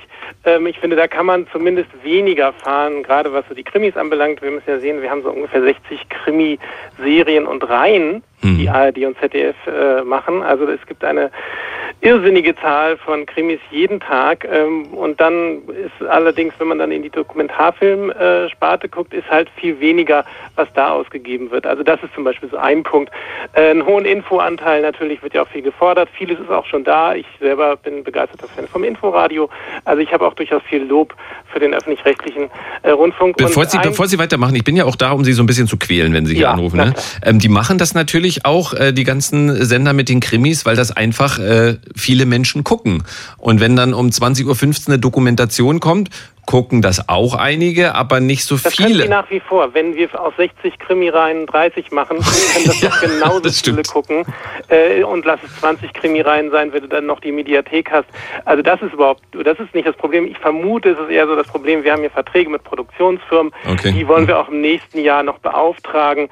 Und ich denke auch, dass äh, solche Beziehungen, die, sich jetzt, die jetzt offengelegt wurden bei Patricia Schlesinger, äh, vielleicht kurz zu mir, ich habe sehr häufig in Pressekonferenzen von diesen Sendern gesessen. Also ich bin eigentlich davon überzeugt, solche Geschichten, äh, die gibt es in allen Rundfunkhäusern, aber das wird ja die neue Transparenz dann auch hoffentlich zeigen, was wir auch brauchen. Und deswegen richte ich mich jetzt nochmal an dich, Jörg. Wir haben ja oft in den äh, Pressekonferenzen nebeneinander gesessen. Ähm, und zwar eigene kritische Medienmagazine. Mir ist oft eben aufgefallen, dass bestimmte Themen, die ich super wichtig fand, auch für den Ruf des öffentlich-rechtlichen Fernsehens, seien es Entlassungen von Mitarbeitern, die gegen die Corona-Berichterstattung rebelliert haben, der öffentlich-rechtliche Rundfunk klagt gegen irgendwelche Blogger, so bestimmte Themen, wo ich dachte, Mensch, da berichtet doch auch mal darüber. Das kam dann immer nicht, wo ich dachte, hm, will man jetzt doch nicht so kritisch sein gegenüber dem eigenen Haus. Äh, das ist ein bisschen die Frage an Jörg. Glaubst du, dass es in Zukunft wirklich möglich, dass auch du, der am Montag noch gesagt hat, also jetzt diesen Montag hast du ja im Radio gesagt, äh, Schlesinger pflegte einen kostenintensiven Arbeitsstil, während Programmmittel gestrichen wurden, kannte ihre Kreditkarte kein Limit. Sorry, ich persönlich habe so einen Satz vor ihrem Rücktritt nie im Radio gehört. Ähm, was für mich auch so ein bisschen heißt, da war man vorsichtiger. Ich, klar, es ist auch der Arbeitgeber, ich verstehe das und auch Freischaffende sind irgendwie, haben, sind in einer schwierigen Situation. Also Jörg, glaubst du, das kann in Zukunft besser werden, dass ZAP auch mehr und äh, das Dein Medienmagazin oder Medias Res vom Deutschlandfunk, dass die auch mehr und genauer hingucken bei den eigenen Sendern, weil hätten sie das getan, dann wäre vermutlich diese Krise um Schlesinger nicht ganz so groß geworden, weil dann hätte man wahrscheinlich früher schon reagieren. Hm, Dankeschön, Jörg Wagner, mit einer nicht zu ausführlichen Antwort dazu, weil alle Leitungen voll sind. Ähm, nun kann man mir ja nicht den Vorwurf machen, dass ich in dieser Krise zu wenig berichtet hätte, glaube ich. Aber er sagt ganz bewusst natürlich jetzt in der Krise, also ja, jetzt Moment. sozusagen auf eine taumelnde Geschäftsleitung. Moment, ja. ich, ich, muss ja, ich kann ja nur immer das äh, kritisieren, was man dann auch ähm, weiß. Vorher wusste ich nicht, dass die Kreditkarte von Frau Schlesinger kein Limit hatte. Es, wenn man dort oben äh, zum Interview eingeladen wurde, da waren keine Preisschilder dran, um ehrlich zu sein. Ich habe mich nur gewundert, dass dort renoviert wird, während bei Radio 1 die Toiletten stinken. Aber das ist ja nicht das, äh, was, was was man kritisiert, nach außen trägt, sondern das muss irgendwie intern geklärt werden. Und äh, ich bin vor allen Dingen ein, ein Medienmagazin, was zuerst vor der eigenen Haustür kehrt. Ich weiß, worauf du anspielst. Beim Südwestrundfunk gab es da äh, Probleme. Das ist bei einem, einem Slot von vier Themen wöchentlich wirklich nicht mein Fokus. Und äh, deswegen ähm, hoffe ich natürlich mit dir, dass jetzt die Krise ähm, auch äh, zum Aufwachen in eigenen ähm, Sende Sendegebieten führt, äh, die jetzt unter Kritik stehen, wie zum Beispiel beim Bayerischen Rundfunk gibt es ja ein Medienmagazin.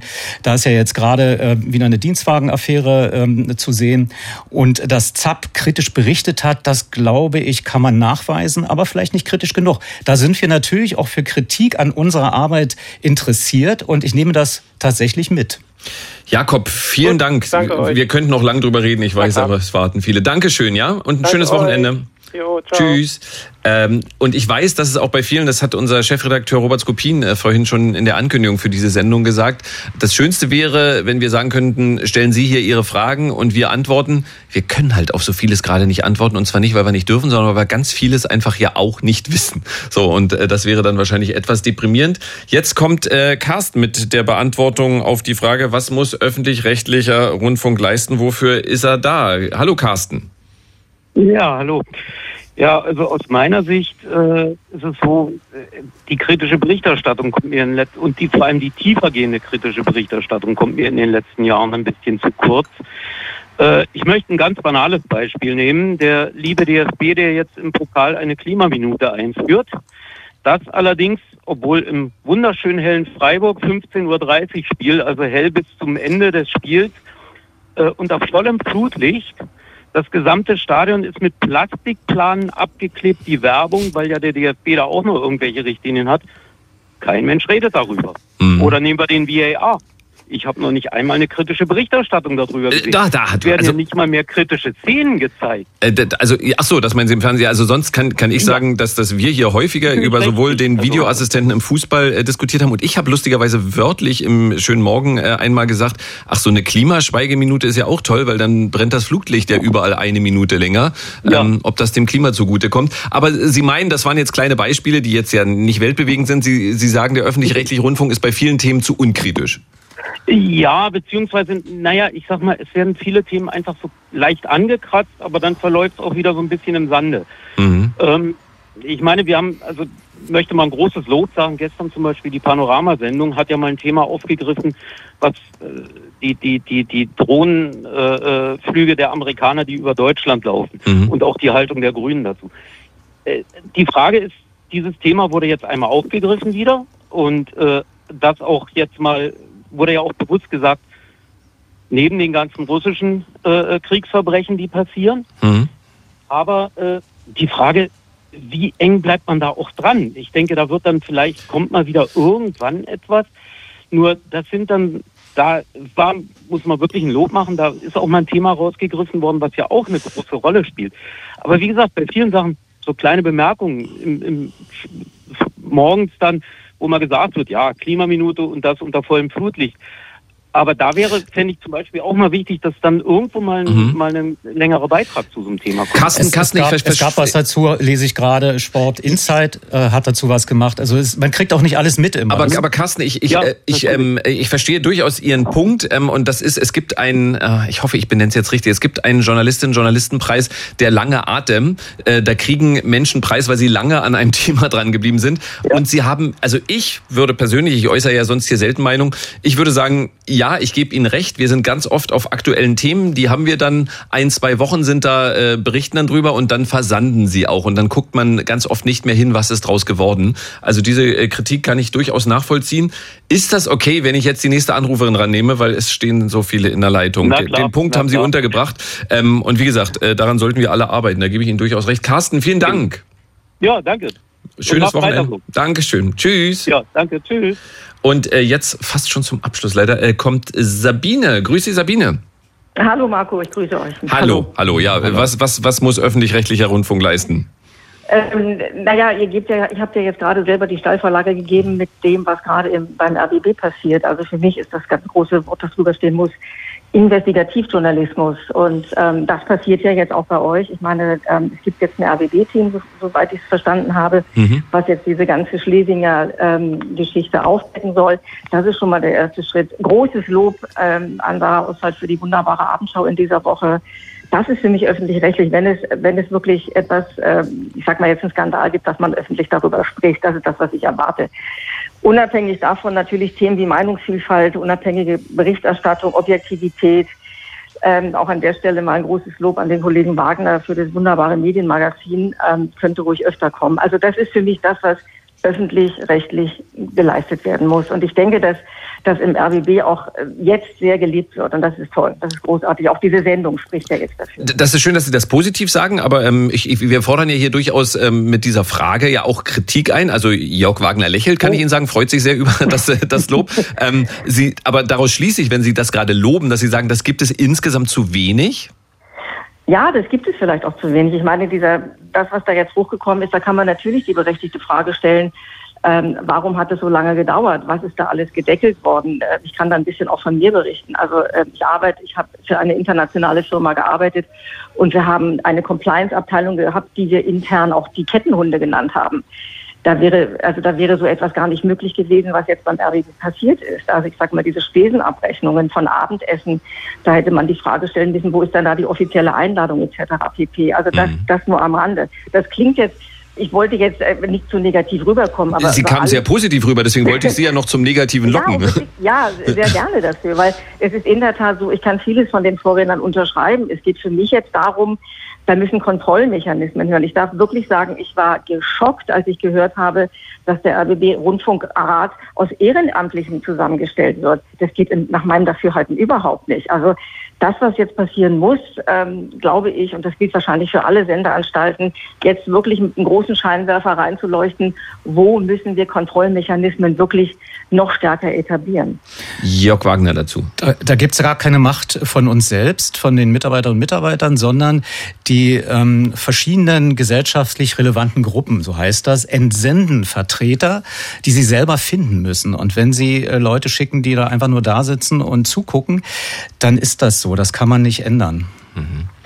Ja, das, das, das okay. Soweit es den Rundfunkrat betrifft, mag das zustimmen. Aber wir haben, wir haben auch bereits schon über den Verwaltungsrat gesprochen und auch da ähm, bei dem Verwaltungsratsvorsitzenden gibt es Ämterhäufungen, die, die vielleicht auch so nicht hätten, hätten stattfinden dürfen, wo man auch hätte eingreifen da, da, Danke fürs vielleicht, aber ja. ja, das, das nehme ich zurück. Äh, sehen Sie es mir nach, ich bin auch ein bisschen, äh, bin jetzt auch so ein bisschen hin und her, ja. Aber in der Tat, das, das, das gilt es aufzuklären und das darf, das, das, das, das darf so eigentlich gar nicht sein. Sabine, vielen Dank, ähm, dass Sie, also was, was mich freut, auch, dass Sie so zahlreich anrufen, das äh, zeugt von Empathie und dass Sie nicht sagen, ist mir egal, was die da machen. Ähm, also dafür auch vielen Dank. Ja, ich möchte noch eins, ich möchte noch einen, einen wichtigen Punkt, der mir wichtig ist. Ich bin äh, wirklich Radio 1 Fan seit, seit, seit es diesen Sender gibt. Ich bin mit SSB aufgewachsen.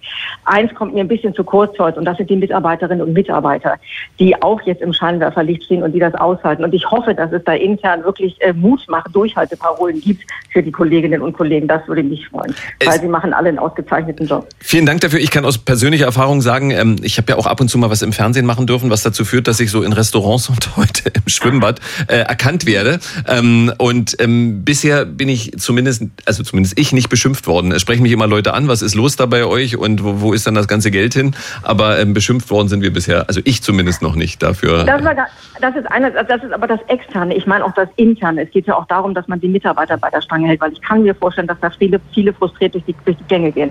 Sehr frustriert, das stimmt. Sabine, vielen, vielen Dank für Ihren Anruf. Dankeschön.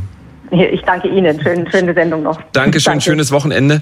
Ihnen auch. Tschüss ich muss um Entschuldigung bitten. Hier rufen wahnsinnig viele Menschen an und wir haben aber jetzt seit äh, schon fast einer Viertelstunde ist unsere Großbritannien-Korrespondentin in der Leitung und wartet darauf, dass wir mit ihr sprechen. Wir sind auf der Suche tatsächlich nach äh, guten Formaten, wie wir mit unseren Hörerinnen und Hörern und vielleicht auch im äh, RBB insgesamt mit unseren Zuschauerinnen und Zuschauern und Userinnen und Usern in Kontakt treten, um ähm, den Austausch zu suchen darüber. Ähm, es ist jetzt haben wir es 20 Minuten gemacht. Leider ist uns die Zeit ein bisschen davon gelaufen. Wir haben halt heute mit allen Gesprächspartnern jeweils 20 Minuten gesprochen. Deswegen nicht böse sein, dass wir sie jetzt nicht mehr rannehmen, aber ähm, wir, wir versprochen, wir sind da auf der Suche nach Formaten, wie wir miteinander ins Gespräch kommen. Denn jetzt kommt, äh, um, geht es weiter um den öffentlich-rechtlichen Rundfunk, aber vielleicht nicht nur bei uns. Den gibt's ja nicht nur in Deutschland, sondern zum Beispiel auch in Großbritannien. Und dort ist er, kann man schon sagen, heftig in Bedrängnis. Darüber sprechen wir jetzt mit der Leiterin des ARD-Studios London, mit Annette Dittert. Grüß Sie, Frau Dittert. Ja. Hallo aus London. Grüß euch. Ich habe mitgehört, das war wirklich interessant bis jetzt. Insofern war das gar nicht schlimm, dass ich ein bisschen gewartet habe. Okay, dafür vielen Dank. Sie sind ja für den NDR in London. Auf Ihrer Visitenkarte steht also schon mal nicht RBB. Das ist die gute Nachricht mhm. momentan für Sie. Aber Annette Dittert war früher mal beim SFB. Ich weiß. Ähm, sind Sie, ja. was, was, was mich interessiert, sind Sie dennoch auch in London auf die Vorgänge beim RBB angesprochen worden? Ja, witzigerweise heute. Ja, also wir haben heute, wir haben heute einen Interviewpartner angerufen und der meinte, ja, ich habe gerade heute etwas über euch gelesen. Äh, die Times und der Telegraph, beides äh, Zeitungen hier, die ähm, ja die BBC mehr oder weniger verfolgen und nicht gerade der BBC oder dem öffentlich-rechtlichen Rundfunk freundlich gegenüber gesinnt sind. Die haben darüber tatsächlich heute berichtet und gestern, also das ist tatsächlich bis nach Großbritannien geschwappt, diese Geschichte. Und jetzt eine ganz einfache Frage ähm, mit der Bitte nicht 30 Minuten am Stück drauf zu antworten. Wo sind Gemeinsamkeiten und wo sind Unterschiede zwischen ARD und BBC? Das ist keine einfache Frage und die dauert natürlich lange, aber ich kann es ja mal ganz versuchen, so knapp und einfach wie möglich zu beschreiben. Die BBC wird ja uns immer, oder ich habe auch, als ich hierher kam, vor vielen Jahren gedacht, boah, das ist das große Vorbild, die BBC ist so unabhängig. Die haben ja letztlich uns, die Briten, nach dem Krieg dieses System verordnet und war dann aber ganz überrascht festzustellen, dass eben das, was die ähm, Alliierten äh, nach dem Krieg in Deutschland gemacht haben, nämlich durch ähm, zum Beispiel das föderale System der ARD für größtmögliche Distanz zum Politikbetrieb zu sorgen, dass das hier eben überhaupt nicht der Fall ist. Die BBC hat eine ganz andere und auch eine viel anfälligere Struktur, wenn es hier um das Verhältnis zur Regierung und zur Politik gibt. Die hat nämlich ein Board, also die hat nur einen Aufsichtsrat, das ist das BBC Board, das sogenannte. Und da sitzen 14 Menschen drin und die werden, also vor allem der Chairman, also der Chef dieses Boards, der wird mehr oder weniger direkt von der Regierung eingesetzt von der Kulturministerin in dem Fall oder dem Kulturminister.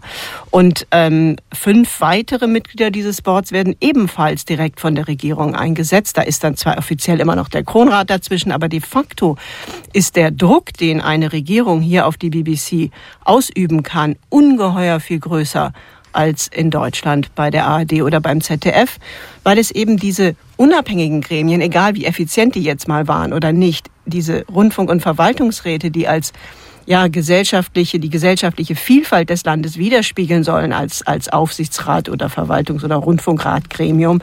Das gibt es hier so gar nicht. Das heißt, die BBC ist, wenn sie mit einer Regierung konfrontiert ist, wie im Moment, ähm, seit dem Brexit mit den Tories, ähm, die ihr nicht wohlgesonnen ist, ganz schnell politisch extrem unter Druck und das spiegelt sich eben hier jetzt auch leider seit einigen Jahren massiv in der Berichterstattung. Genau, ich habe es ja vorhin auch schon gesagt, die BBC ist in Bedrängnis. Da geht es auch um den Rundfunkbeitrag. Wie hoch, aber auch wie beliebt oder unbeliebt ist denn der britische Rundfunkbeitrag in der Bevölkerung? Und jetzt kommt, glaube ich, der entscheidendere Punkt der Politik.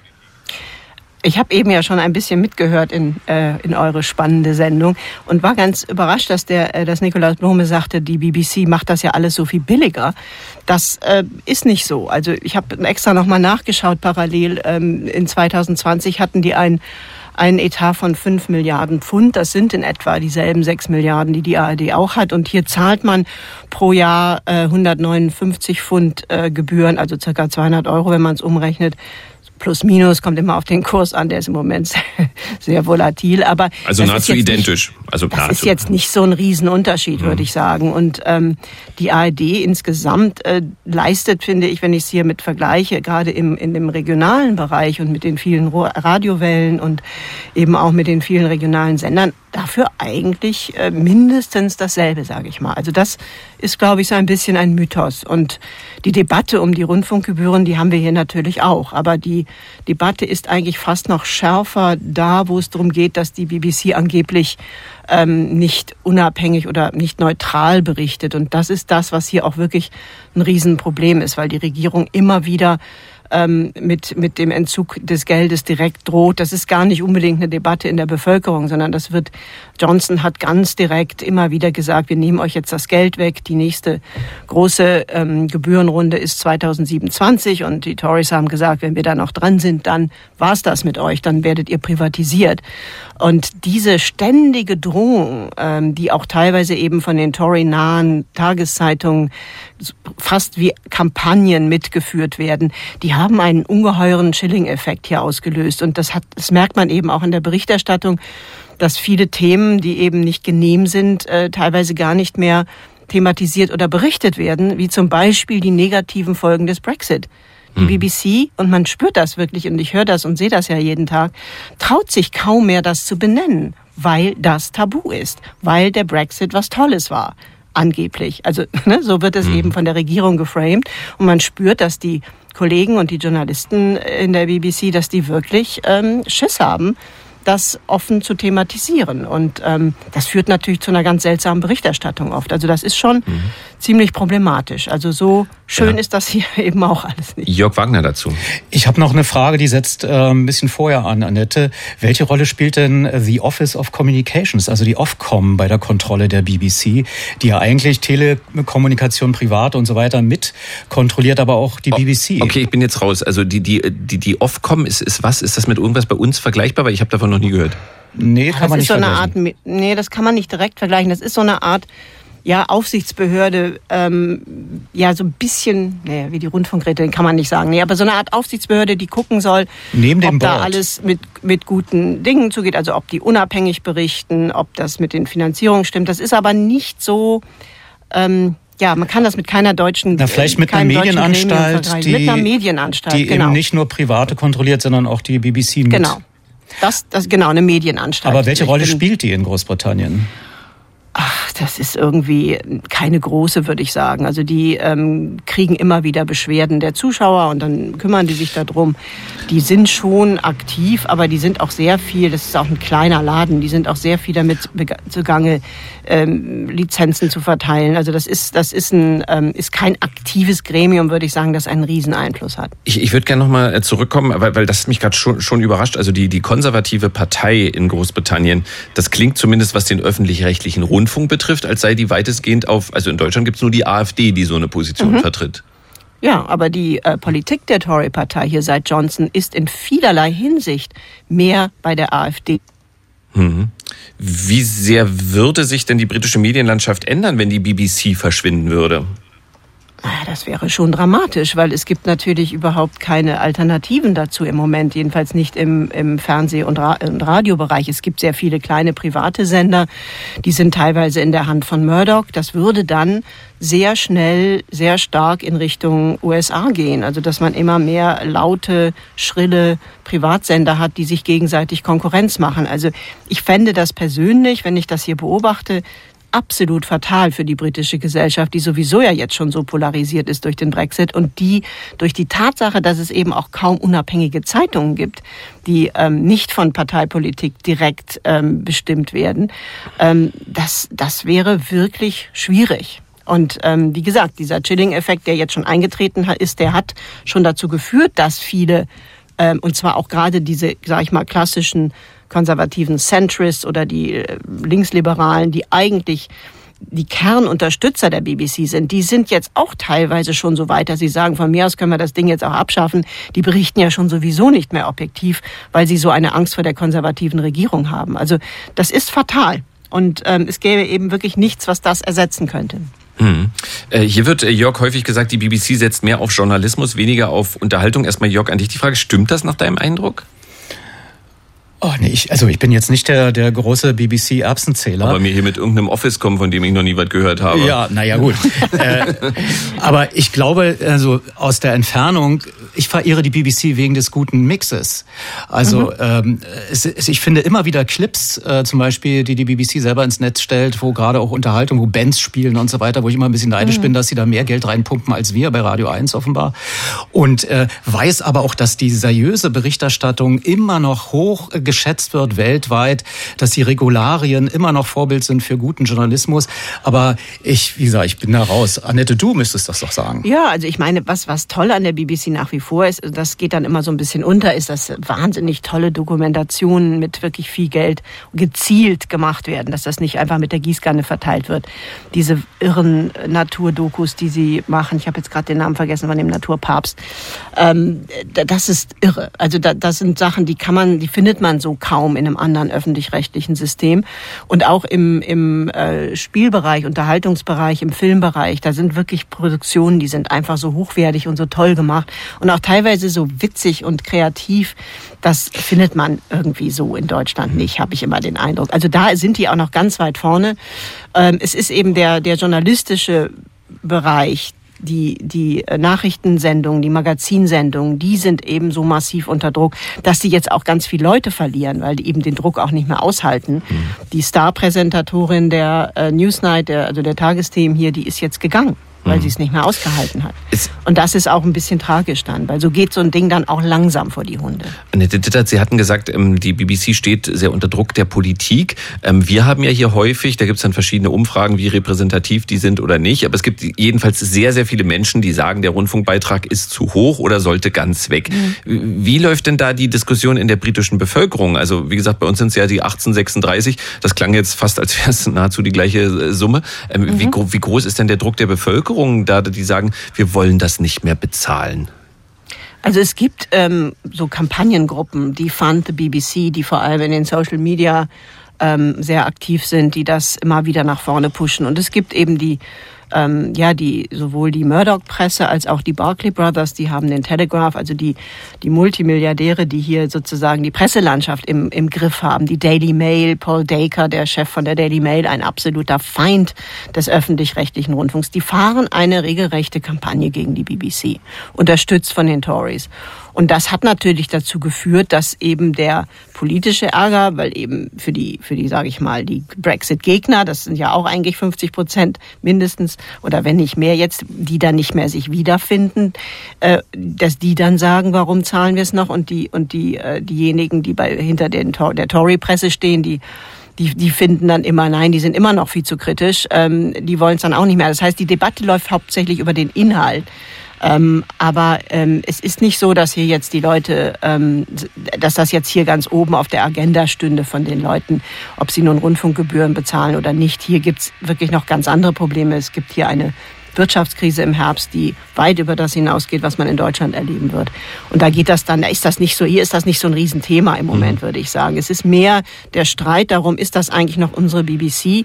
Durch diese extreme Polarisierung findet sich da jetzt eigentlich keiner mehr wieder. Mhm. Und das ist ein großes Problem, dass die Akzeptanz dann einfach schwindet irgendwann und die, die eben eigentlich die BBC unterstützen würden, die im Wesentlichen Remainer sind, also die eher Brexit-Gegner sind, dass die eben sich da auch nicht mehr wiederfinden, weil die sich, die Journalisten sich eben nicht mehr trauen, kritisch mit der Regierung umzugehen und dadurch eben insgesamt der Support, die Unterstützung so zerbröselt. Ganz kurze Ergänzung noch von unserer Schwarmintelligenz. Esther aus Bonn schreibt, Richard Attenborough meinst du vielleicht? Ja, danke schön, Ach, genau. Ja, ja danke, danke. Der ich ein bisschen Brain Fog nach einer Sommergrippe. Äh, jetzt haben wir ja hier, das war zumindest jetzt der Auslöser, ähm, dieses, äh, dass man sagt, äh, die da oben im öffentlich-rechtlichen Rundfunk, die sanieren sich da ihre, ihre Etagen und haben die tollsten Autos und so. Ähm, wie wird denn eigentlich die Führung der BBC genau kontrolliert? Ja eben theoretisch über das Board, aber ähm, das Board, also das gibt, es ist wirklich erstaunlich, weil ich habe mir das also haben die auch so eine Autos? Ich, ich möchte wissen, ob die, die auch haben so eine Autos, ja. Also der der Intendant, der Tim Davy, ähm, der hat auch so ein Auto und der Chairman vom Board, also der Chef des Aufsichtsrats, der hat auch so ein Auto und im Übrigen habe ich auch nochmal nachgeguckt, verdienen tun die nochmal deutlich mehr als in Deutschland. Tim Davy hat gerade letztes Jahr eine Gehaltserhöhung nochmal von 16 Prozent bekommen und verdient jetzt 525.000 Pfund im Jahr. Das heißt, das sind dann circa 600.000 ähm, Euro. Da wird aber nicht so groß diskutiert hier drüber, weil die einfach sagen, wenn wir gute Leute haben wollen, dann kosten die das eben hier. Ist aber eben auch im Vergleich übrigens noch ein interessantes Fun Fact zu dem jährlichen Gehalt des Premierministers deutlich, deutlich mehr. Der verdient nämlich nur ein Drittel davon, nämlich 160.000 pro Jahr. Mhm. Einfach das, mal so. Genau, von der, von der Aufteilung her ist es aber hier natürlich auch so, dass Intendanten ja. mehr verdienen als ein Bundeskanzler, also mehr bekommen. Mhm. Entschuldigung, ich korrigiere. Ähm, ja, äh, aber Jörg das Wagner ist hier aber eben nicht anders, wollte ich hm. nur sagen. Also das ist sogar eher, also die verdienen hier sogar noch mal mehr. Ich wollte nur sagen, Klaus Grimm hat äh, ergänzt bei Twitter äh, die, die Liste, äh, wo man ganz genau sehen kann, was da für Budgets bei der BBC sind. Und ähm, 3,8 Milliarden Pfund hat äh, das BBC-Budget 2022, 2023 betragen oder wird noch betragen. Hm. Ja, das kann sein, dass das dann noch mal eingeschrumpft ist. Ich habe das von 2020 nachgesehen und das ist, muss man aber auch immer noch unterscheiden, weil die kriegen einen Teil über die Gebühren Gebühren. Das war auch 2020. Und sie dürfen im Ausland Milliarden. verkaufen. Genau. Und dann kriegen die aber auch noch ein bisschen, glaube ich, über Steuergelder. Das müsste ich nochmal nachsehen. Und sie können natürlich auch, und kriegen auch viel darüber, über ihre Verkäufe, weil sie natürlich diese teuren, gut gemachten Produktionen auf Englisch. Das ist, da haben sie natürlich auch einen riesen Vorteil zu deutschen Produktionen in die ganze Welt relativ einfach verkaufen können. Also insofern ist der Etat, also die reine Gebühr ist etwas niedriger, aber der Etat ist insgesamt nicht viel anders.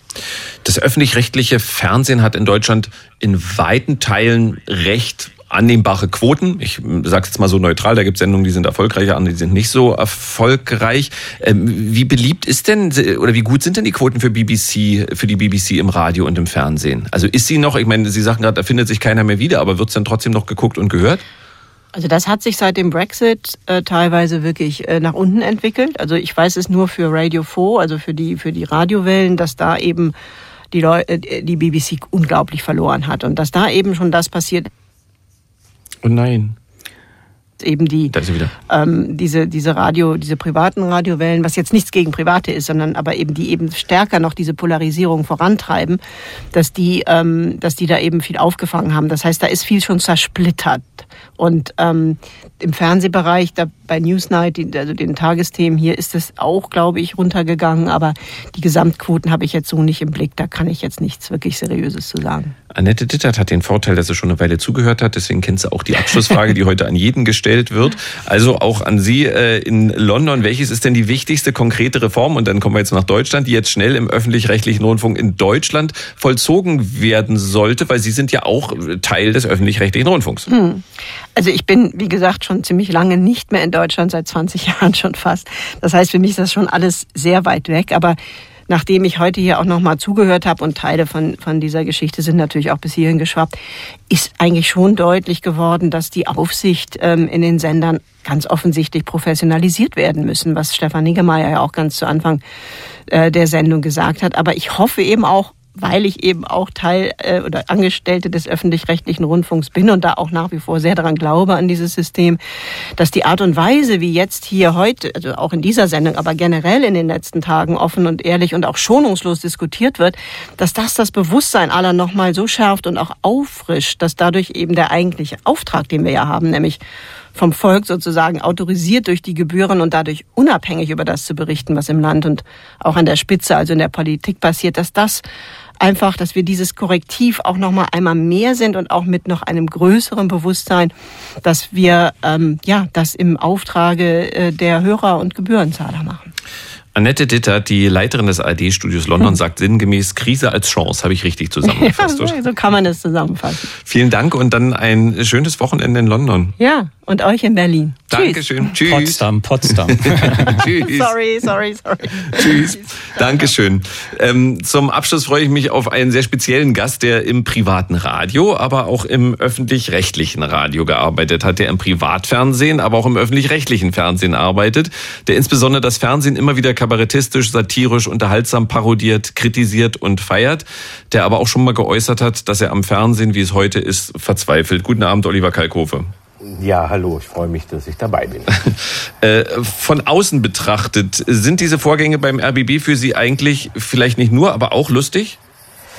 Naja, überall, sage ich mal, wo irgendwie der Verdacht auf äh, ein auf Filz, auf äh, Korruption, auf Sumpf oder wie auch immer existiert, egal ob das jetzt in der Privatwirtschaft, in der in der Politik oder eben auch beim öffentlich-rechtlichen Fernsehen ist, hat man immer auch Grund zum Lachen, wenn es nicht gerade immer momentan so traurig wäre. Und irgendwann bleiben dann halt die eher so anekdotischen Teile wie die lebende Wandbegrünung oder die, der ökologisch handeingeölte äh, Parkettboden von Patricia Schlesinger, aber darum geht es ja eben gar nicht.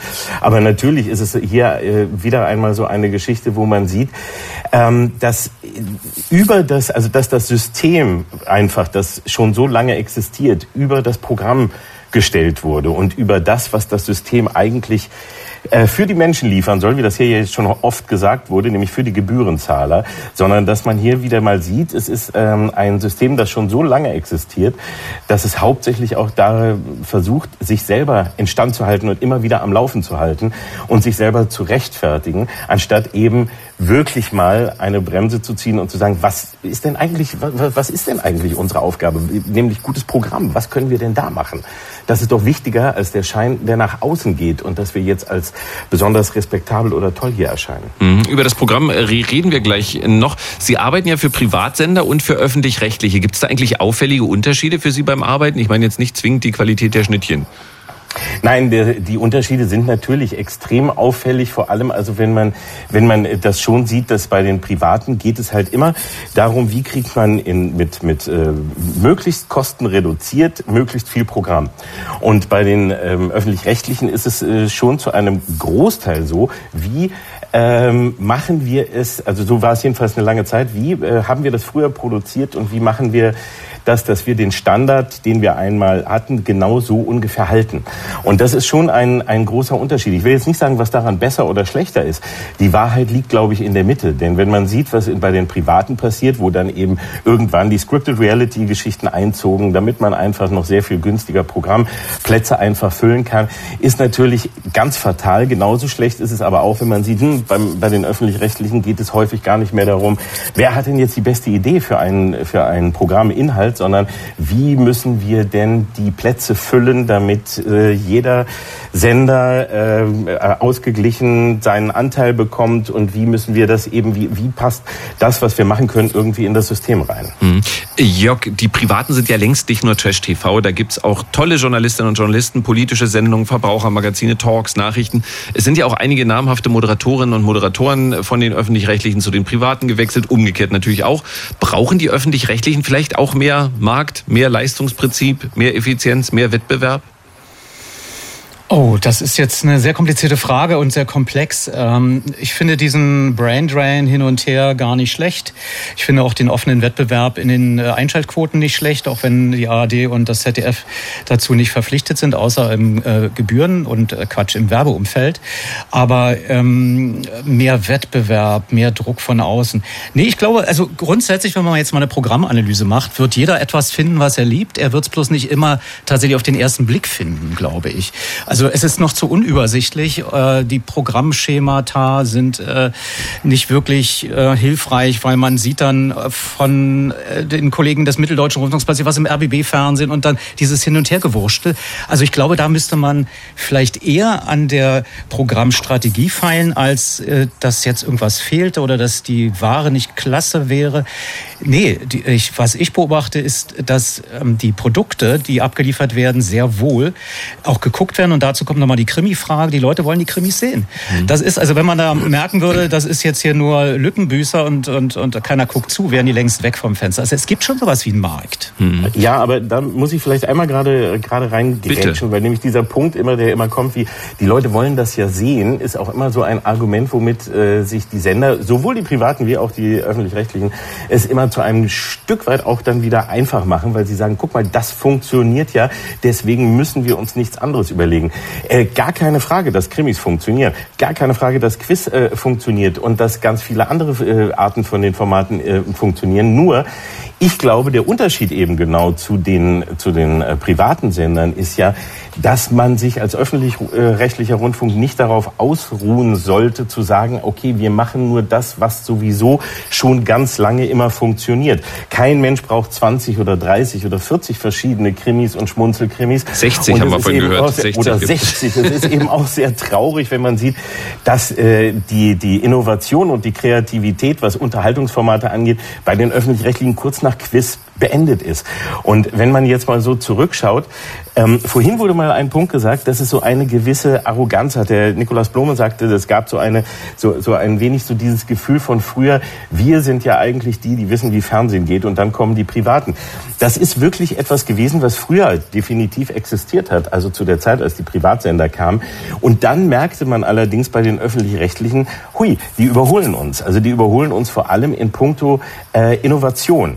Und das egal ob die gut oder schlecht ist, aber außer dem, was bisher, was schon vorher existiert hat im öffentlich-rechtlichen Bereich, ist danach seit den 90ern wenig im äh, Kreativbereich entstanden, was dann irgendwie, sagen wir mal, eine neue, Unter, äh, eine neue Welle oder irgendwie eine, einen neuen Schub in eine andere Richtung von Unterhaltung geführt hat. Ich rede jetzt nicht von Dokumentationen und von politischen Informationssendungen und so, wo, die dann immer top sind und die immer als ähm, Aushängeschild genommen werden. Aber wenn man mal schaut, in den letzten 40 Jahren ist kaum eine Welle, die Unterhaltung und damit meine ich auch intelligente Unterhaltung irgendwie angeschoben hat, äh, von den öffentlich-rechtlichen gekommen. Das Einzige, was mir wirklich fast in 40 Jahren einfällt, wo, die, äh, wo das ZDF mal vorne lag vor, vor den Privatsendern, war ähm, Verkauf von Trödelwaren, äh, Bares für Rares und, und die Welle, die dadurch entstanden ist.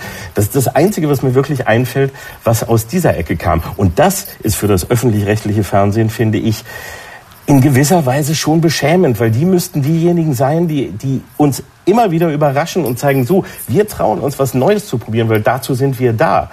Wir sind nicht nur dazu da, um das zu machen, was immer allen gefällt, damit keiner sich beschwert. Mhm. Also mir fällt in den letzten 40 Jahren noch mehr ein. Oliver, nimm's mir nicht übel, aber diese ganze Radio Bremen-Geschichte um Rudi Carell bis hin zu total normal mit Happe Kerkeling, dann äh, ZDF natürlich Wetten, das dürfen wir nicht vergessen und so weiter. Aber, aber ja, da reden wir, aber ich habe gesagt 40 Jahre, da reden wir über, das sind ist die frühen 80er. Genau, ja, ja. Also wo wir jetzt ja. gerade sprechen. Aber ja, das heißt, seit den 40ern aber danach jetzt, kamen jetzt, die Privaten. Ja, nee, da, nee, nee, das ist ein ganz wichtiger Punkt. Punkt. Seit die Privaten kamen, ist, ist, ist eben nichts mehr entstanden. Davor, ja. Aber dann hat die Kreativität gestoppt. Sag mir jetzt mal was, was seit den 90ern in ähnlicher Form entstanden ist. Das, ähm, ist, das, das ist gar nicht mein Punkt, den will ich mir gar nicht anziehen. Ich will dir nur sagen, dass die Diskussion ja eher dahin geht, dass man äh, die Unterhaltung äh, bei ARD und ZDF gar nicht mehr will. Äh, dass es mit großen Anstrengungen jetzt gelungen ist, im Medienstaatsvertrag, der auf ähm, Eis liegt, im Oktober dann von den Ministerpräsidentinnen und Präsidenten beraten wird, ist da noch so eine, so eine äh, Formulierung drin, äh, öffentlich-rechtliche, nee, äh, Moment, Unterhaltung mit öffentlich-rechtlichem Ambiente oder so. Ich krieg die Formulierung nicht hin, aber du weißt, was ich meine. Also es soll öffentlich-rechtliche Unterhaltung sein. Das, das gönnt man der ARD und dem ZDF noch. Und da ist natürlich die Kreativität gefragt, richtig. Aber äh, darüber definiert sich die ARD in der Tat seit den letzten 20 Jahren nicht. Aber Oliver Kalkow, ich würde gerne mal auf den Punkt, Punkt gucken, der gerade angesprochen wurde, weil mich interessiert, woran liegt das? Also ich habe es ja gesagt, Sie sind ja einer, der immer wieder am Fernsehen auch verzweifelt. Und finanzielle Verfehlung gut und schön, sage ich jetzt an der Stelle mal. Ich würde mir wünschen, dass eine Führungsebene vor allem auch daran gemessen wird, ob sie zum Beispiel Fernsehen macht, was innovativ ist und was viele Menschen begeistert, also auch gute Quoten hat. Und da hat das RBB-Fernsehen einige wenige Erfolgsformate, wie die Abendschau, wie Brandenburg aktuell und das ein oder andere RBB-Spezial. Aber ansonsten sind wir da abgeschlagen letzter in innerhalb der dritten Programme. Täter, Opfer, Polizei also, nicht zu vergessen. Wir machen insgesamt, ich habe ja nur Beispiele genannt, wir machen insgesamt schlicht Fernsehen, was die allermeisten Menschen hier in der Region sich nicht ansehen. Ähm, Günter Jauch sprach vor vielen Jahren mal von Gremiens voller Gremlin, von, von Gremien voller Gremlins. Ähm, woran liegt denn das? Also, weil ich habe es ja vorhin schon mal gesagt, hier, hier arbeiten ja keine Vollidioten. Nein, das ist ja genau der Punkt. Das ist ja auch das, weswegen viele der kreativen Menschen, egal aus welchem Bereich, eben ein wenig verzweifeln lässt, wenn sie mit den öffentlich-rechtlichen zusammenarbeiten. Das jetzt gar nicht böse gemeint ist, weil wie gesagt, die Probleme gibt es auf beiden Seiten. Aber das, was wirklich schwierig ist, sind diese, diese, die ist die Überzahl und die, die ähm, zu große Anzahl von Gremien und von Bedenkenträgern. Also es wird einfach erst einmal alles so oft diskutiert, bis die Idee beerdigt wird und bis man irgendwie weiterkommt. Also es, es, geht, es geht nicht darum, dass man sagt, wer hat eine gute Idee, wie können wir die umsetzen und wo senden wir die? Sondern es geht darum, wie wir haben einen Sendeplatz, der ist so und so lang, der hat, den haben wir so oft, den hat folgender Sender. Wer kann den füllen? Okay, wir haben jetzt gerade gar nicht kein Programm, was da wirklich passt. Egal, du musst den jetzt füllen, mach da was. Darf jetzt nichts kosten, ist so und so. Es ist ein, ein System, was eben nicht das Programm und nicht die Idee des Programms nach vorne stellt. Und wo eben das, äh, wo eben auch nicht die erste Frage der, der Gremien ist, und das finde ich, das müsste ja eigentlich da sein, ähm, Könnten wir das nicht auch für das Programm verwenden, was hier jetzt woanders ausgegeben wird? Weil das ist ja eigentlich das, wo, worum es geht und was für die Menschen wichtig ist. Und warum machen wir nicht Gremien, die einfach dahin gehen, wer hat die besten Ideen? Wer kommt denn jetzt mal mit etwas, mit etwas Innovativem um die Ecke und wie können wir denn jetzt mal wieder die Leute überzeugen und sagen, guck mal, wir von den Öffentlich-Rechtlichen, die, die euer Geld bekommen, wir zeigen euch mal gerade wieder, wo es lang geht, weil eben ganz genau in den 80ern und in den 70ern waren wir diejenigen, die die ganzen Ideen hatten, die das erfunden haben und die auch noch Spaß am Fernsehen irgendwie hatten. Lasst uns das wieder nach vorne holen. Jörg Wagner dazu? Äh, nur eine Ergänzung der Schwarmintelligenz, Oliver. Inas Nacht, Jan Böhmermann, Heute Show, Tatortreiniger, gerade an UK verkauft. Sind das Formate, die du als Unterhaltung zählen würdest? Jörg 1, ja, absolut. Kalkove 0. Nein, nein, nee, das heißt ja, ich habe ja, ich habe ja nicht, ich habe ja nicht gesagt, dass es nichts gibt. Aber ich ergänze ja nur die Schwarmintelligenz. Das ist mir sofort auch nicht eingefallen. Ich gebe es zu. Nein, aber wenn die, wenn das sind aber jetzt, äh, das sind ja jetzt keine Formate. Also äh, Böhmermann, äh, heute Journal sind trotzdem auch Formate, die aus dem aus, aus von ausländischen Formaten ins Deutsche adaptiert wurden. Tatortreiniger ist eine der wenigen Serien überhaupt, die wirklich mal jetzt und Inas Nacht auch. Und Inas Nacht auch. Ist, ist allerdings auch, ich sage jetzt trotzdem mal, eine Art von Talkshow, ist jetzt kein ganz neues Genre oder nicht wirklich so, so extrem innovativ. Aber ich, Aber ich, ich hänge immer noch an dem Punkt, Oliver Kalkofe, ähm, was, was Sie in der Analyse gesagt haben und ich überlege, wie man, wie man da rauskommt. Also ich sag mal, wenn das RBB-Fernsehen einen Vorteil hat, dann, dass es am Boden ist. Also man ja. riskiert ja nichts, wenn man jetzt Dinge probieren würde. Ich sag mal, ähm, Radio 1 äh, ist aus welchen Gründen auch immer in vielen Sendestrecken erfolgreich. Wenn man da jetzt sagt, wir drehen da an 17 Schrauben, dann könnte man sagen, oh, wir haben ein bisschen Angst, äh, weil wir unseren Erfolg zerstören. Das RBB-Fernsehen hat ja den ganz großen Vorteil, äh, es ist bis auf wenige Ausnahmen, die ich ja genannt habe, äh, sehr erfolglos. Warum kann es da keinen Mut geben zu sagen, ja, wir holen an dem Abend sowieso nur 3,1 Prozent, dann können wir auch was komplett Neues probieren, was dann vielleicht auch nur 3,1 ja, Prozent holt. Die Abendshow zum Beispiel mit dir. Ja, die dann ja aus verschiedenen Gründen äh, äh, erst auf die einen in der einen Form, dann in der anderen Form gescheitert ist. Aber man hat es ausprobiert, immerhin. Genau. Das muss man ja sagen. Also es hat dann aus verschiedenen Gründen nicht funktioniert. Vermutlich bin ich einer der Gründe. Also aus verschiedenen Gründen hat es nicht Nein. funktioniert. Aber da hat man mal was probiert. Aber warum macht man das nicht? Also gerade wenn man am Boden ist, kann man das doch machen. Eben, Das ist, das wäre genau der Ansatz. Und das ist eben ja auch, äh, das ist ja auch das Tragische, was ich meine. Es geht nicht darum, dass wir alle, wenn wir uns Mühe geben, einige ganz tolle Formate nennen können, dass wir einige Erfolge nennen können. Wirklich, es gibt super Sendungen bei den öffentlich-rechtlichen. Das ist unbenommen, aber viel zu wenige. Viel zu wenige und viel zu wenig unterschiedliche. Es geht immer wieder in die gleiche Richtung und genauso, das ist es. Kurt Krömer fällt mir gerade noch ein übrigens. Ja, wir können jetzt immer noch mal wieder einen nennen. Ich kann dir auch noch, pass auf, gib mir fünf Minuten, ich sage, ich nenne dir noch 20. Aber es geht darum, dass es viel zu wenig sind und ich glaube, da können wir uns einig sein, weil ansonsten schau dir das Programm was auch tagsüber ist, an. Da wäre es die Aufgabe der öffentlich-rechtlichen, gerade gegen die, gegen die wirklich zum Teil haarsträubend schlimmen Programme der Privaten, die am Nachmittag und am Tag laufen, eine intelligentere Unterhaltung dagegen zu setzen, die aber auch das, die dem Publikum eine Alternative gibt. Und nicht nur zu sagen, okay, wir haben das etwas ältere und das machen wir einfach immer nett durch ein weiteres Kaffeeprogramm, durch einen weiteren Quiz, durch eine weitere, bla, bla, bla. Immer das Gleiche. Das ist, finde ich, nicht die Aufgabe der öffentlich öffentlich-rechtlichen. Das ist das Problem. Und jetzt haben äh, Oliver Also am Boden. Wir waren da bei der Ja, genau. Nee, Sie haben es ja. jetzt, jetzt wieder ja. analysiert, aber haben Sie eine Idee, woran das liegt? Also war Ja, es ist fehlender Mut. Punkt. Das ist es einfach. Und zwar der Mut und ein, ein, die, die Frage des Selbstverständnisses und des Mutes.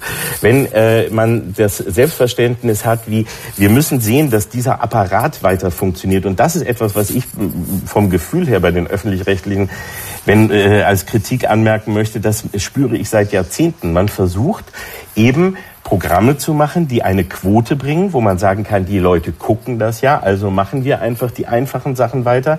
Damit haben wir eine Rechtfertigung, warum dieses System auch weiter funktioniert. Lasst uns bloß nichts machen, was jetzt irgendwie vielleicht äh, für Kritik sorgt, wo wir vielleicht mal einen Fehler machen, wo es vielleicht irgendwie schwierig wird und dann kommen die Leute und sagen, boah, dafür kriegt ihr auch noch Geld. Das will keiner. Also ganz ruhig. Es ist so ein bisschen, lasst uns unauffällig weiter sein und wenn jemand meckert, sagen wir, schaut mal auf die tollen Dokumente Dokumentationen und die tollen äh, äh, politischen Sendungen, die wir haben. Aber genau der Punkt ist es, wenn man am Boden ist, einfach, wenn man jetzt sagen würde, wir haben jetzt mal Mut, wir setzen uns jetzt hin, wir haben hier ein, ein Programm, das füllen wir jetzt mit ganz vielen tollen Ideen. Wir haben nicht so viel Geld, äh, wir haben keine Chance, also nutzen wir die. Ich komme von immer wieder aus Ecken, wo ich genau das erlebt habe und was aber gerade dann auch die Kreativität nach vorne bringt. Also Tele 5, jetzt muss ich ja nur sagen, ist ein ganz, ganz mini, mini, mini Sender, wo, wo ich die jetzt äh, seit zehn Jahren arbeite und wo die schönsten und die tollsten kreativen Ideen, die jetzt zum Teil seit zehn Jahren laufen, genau daraus entstanden sind. Wir haben kein Geld, wir haben nur schlechte Filme, wir haben keine anderen Möglichkeiten. Lasst uns mal überlegen, was machen wir daraus? Aber das ist eben immer die Frage, wie geht man da heran? Das heißt, man müsste jetzt wirklich sagen, lasst uns mal das Ganze auf Null setzen, ein Neustart wäre nötig und lasst es uns doch mal jetzt gerade mit einem Sender wie dem RBB versuchen. Weil hier ist jetzt gerade alles am Boden, hier ist es gerade geplatzt, hier ist die Blase und das alles, was wir hatten. Hier kommen wir nicht wieder raus, indem wir jetzt versuchen, das Ganze nochmal so schön zu reden, zu sagen, ja, ja, Transparenz, Transparenz, aber man lässt das Fenster trotzdem geschlossen. Das funktioniert eben dann irgendwann nicht und das wäre die große Chance der ARD, jetzt zu sagen, hey, wir machen jetzt den RBB zum, zu einem Experimentierfeld. Und zwar zu einem kreativen Fun-Experimentierfeld, wo alle Leute wieder Spaß haben und gucken, wie wir mal, wie machen wir mal wieder geiles Fernsehen. So. Mhm. Und das ist halt auch ein kleiner Punkt. Und wenn es hier in die Hose geht, ist es auch nicht so schlimm. Weil schlimmer als jetzt kann es gar nicht werden. Also lass es doch mal, lass es uns doch mal versuchen. Jörg Wagner, wie, wie, wie hoffnungsfroh bist du, dass, dass, dass das, also ich meine, das war jetzt ja eine, eine flammende Bewerbungsrede ja. um die Intendanz von Oliver Kalkofe. Ähm, wie, wie, wie, optimistisch bist du, dass das wirklich möglich ist? Ja, ne, ich habe ja, äh, sagte ich glaube ich schon mal, äh, alles schon mal erlebt. Äh, mit dem Zusammenbruch des DDR-Fernsehens, des Deutschen Fernsehfunks und des Rundfunks der DDR. Da ist genau in dieser kreativen Phase des Machtvakuums sind hervorragende Formate entwickelt worden und die Leute haben wirklich freiwillig zugehört, ohne gezwungen zu werden mit einem Maschinengewehr. Und, und das ist, äh, was ich voraussehe, wenn ich überhaupt voraussehen kann, aber dass genau in diesem Machtvakuum die Leute in den Redaktionen jetzt alle die Konzepte rausholen, die sie jahrelang nicht verwirklichen konnten oder eben spontan neue Ideen haben. Also ich hoffe, dass ähm, Oliver Kalkofe nun nicht zum Intendant gemacht wird, weil dann seine Kreativität wahrscheinlich eingegrenzt sein wird. Denn das ist ja eine Geschäftsführung und nicht eine Kreativitätsbude. Mhm. Ähm, als Programmdirektor könnte ich mir das vorstellen, Oliver. Ja gut, ihr könnt mich ja dann nochmal dann nach der Sendung anrufen. Aber nein, aber genau das, das wäre Das wäre aber auch genau das, wovor ich immer Angst hätte, weil äh, das äh, eben die Kreativität möchte ich nicht einschränken, aber den, aber irgendwie, dass man den Menschen sagt, jetzt seid es mal und jetzt jetzt legt mal los. Das wäre toll. Ich weiß nur auch nicht, ob man sich das überhaupt wünschen darf, weil es so weil, so unvorstellbar ist irgendwie. Also nach allem, was passiert ist, wenn wenn äh, man klug wäre und sagen würde, wir wollen das Vertrauen wieder bekommen der, der Gebührenzahler äh, und wir möchten gerne wieder mal zeigen, dass wir auch echt was können und dass wir was drauf haben und dass wir nicht nur das ewige, ewig Gleiche immer abspielen können, dann ist das jetzt eine echte Chance. Also ich fände das jetzt, äh, fände das großartig, wenn man jetzt sagt, kommt, der RBB wird jetzt der coolste Sender. Es gibt so viel, das ist doch auch der große Vorteil der ARD und auch der öffentlich-rechtlichen Sender, was es alles an Nischensendern gibt. Und die werden ja nicht so genutzt. Die meisten werden Abspielstationen. Jetzt, um aufs ZDF äh, das zum Beispiel zu erwähnen. Ich bin immer verwundert, wenn ich sehe, dass dann ZDF Neo mal als der Kanal für junge Menschen entstanden ist. Und heute läuft da von morgens bis abends die Wiederholung von Inspektor Barnaby. Columbo und Monk. Charlie, Columbo, Monk und, und äh, hart aber herzlich. Und dazwischen dann mal ein oder zwei Sendungen mit Menschen, die so aus dem Podcast-Bereich kommen und die jünger sind. Die werden aber so als Alibi dazwischen gesteckt. Und dann sagt man, okay, das Konzept verstehe ich nicht. Und wir haben doch, wenn da so viele Sender sind, Mensch, dann nehmt doch mal einen und macht den zum Innovationssender. Und das ist der, da wird jeden Tag da versuchen wir jeden Tag eine Relevanz zu bekommen, nicht eine Quote. Diese Quotenmessung ist sowieso schon immer eine der oh, absurden also, Geschichten gewesen. Macht ja. was was wieder, wo die Leute drüber sprechen. Ja, aber dieses Fass möchte ich jetzt äh, tatsächlich nicht ganz groß aufmachen. Ja. Ich möchte nur sagen, dass ich äh, in der Tat eher ein Fan der Quote bin, weil Quote klingt immer wie so Neutrum, aber Quote sind einfach Menschen, die ihren Rundfunkbeitrag bezahlen und man erreicht eben nicht nur 0,7 Prozent von denen, sondern 10 Prozent von denen und die haben dann einen schönen Abend. Also das ist ja auch nicht ganz unwichtig. Nein, aber die Quotenmessung ist wieder ein anderes das Thema. Das ist jetzt so lang, weil diese Quote ist ein Schätzwert und mhm. der hat heute äh, eben auch mit Relevanz und anderem noch zu tun. Aber es stimmt natürlich, die Quote ist wichtig. Dazu zähle ich aber auch so etwas wie Mediathekennutzung und genau, die, ja. äh, nicht mehr nur die lineare Nutzung. Und die wird immer als Quote genommen, vor allem dann für eine Zielgruppe, in die die meisten schon wo ein Großteil gar nicht mehr reingehört und so weiter. Das ist eine absurde mhm. andere Diskussion. Das ist, das schaffen wir jetzt nicht mehr in der Zeit. Jörg Wagner aber hat noch einen, einen kurzen Punkt und dann habe ich noch äh, eine Frage, bevor wir zur Abschlussfrage kommen. Das ist der kurze Punkt von Klarname per Twitter, dass das RBB-Fernsehen so wenig Quote hat, liegt mitunter auch an den unzähligen Wiederholungen vom ersten. Es gibt zu wenig Identitätsstiftendes aus der Region. Die Streichung von ZIP war ein großer Fehler. Jetzt läuft eine Wiederholung eines Boulevardmagazins. Ja, dazu muss ich jetzt mal einschränkend sagen, der selber mal ZIP moderiert hat. Die Quoten von ZIP äh, waren auch eher am Abnehmen, um es vorsichtig zu sagen. Die wurden schlechter im Laufe der Jahre. Und jetzt in der Sommerpause läuft tatsächlich die Wiederholung eines äh, Boulevardmagazins aus dem ersten, nämlich Brisant. Ähm, die Quoten sind nicht wesentlich schlechter als das, was derzeit sonst am Vorabend läuft. Dies hält sich ungefähr die Waage, würde ich sagen. Also das ist jetzt nicht schön für unseren eigenen Laden, zumal ich da viel Erfolg wünsche, aber... Aber der Punkt ist, mehr Regionales, das mhm. abzuschaffen. Es gab mal so eine schöne Sendung vor Ort, die war wöchentlich im ORB. Die wurde übernommen in den RBB und ist jetzt nur noch für irgendwelche Sondergeschichten, mhm. wenn mal in Cottbus äh, demonstriert wird. Ich habe noch ein, zum Abschluss eine Frage an äh, sowohl Oliver Kalkofer als auch an Jörg Wagner. Intendantinnen und Intendanten, die oft mehrere hunderttausend Euro pro Jahr bekommen. Auf der anderen Seite viele freie Mitarbeiterinnen und Mitarbeiter, die sich gerade so über Wasser halten können, weil sie zum Beispiel nur maximal zehn Schichten im Monat haben dürfen und die einzelnen Schichten oft schlecht bezahlt sind. Wie kann man es schaffen, dass der Rundfunkbeitrag mehr im Programm und weniger in der Verwaltung landet? Mit der Bitte um an beide jeweils nur eine maximal einminütige Antwort. Jörg Wagner fängt mal an. Ich würde eine Quote einführen. Also, dass so und so viel Prozent immer ins Programm müssen. Okay. Ähm, was sagt Oliver Kalkofe dazu? Weil, weil, weil, weil Sie erleben das ja auch hautnah, wenn Sie irgendwo zu Gast sind und dann denken, okay, da oben ist ein schickes Büro, da ist, äh, da ist ein schickes Auto und dann sehe ich hier äh, Redakteurinnen und Redakteure, die fast eine prekäre Beschäftigung haben. Ich würde mal ein Gremium einschaffen, ein, ein wirklich ein neues äh, Gremium ins Leben rufen, das alle anderen Gremien erstmal abschafft und überprüft und die äh, einfach mal alles sich anschauen und sagen, das Geld, was jetzt hier reingeht, egal ob es das Büro, das die oder ein oder noch einen Zwischenschritt von zwischen einem äh, zwischen einer Redaktion, einer Sendung und so weiter, können wir das nicht besser in das Programm direkt stecken, in kreative Köpfe, in Leute, in Menschen, die da arbeiten. Also ein Gremium, was äh, eigentlich drüber geht und über jeden ausgegebenen Euro checkt, ist der nötig für das Programm.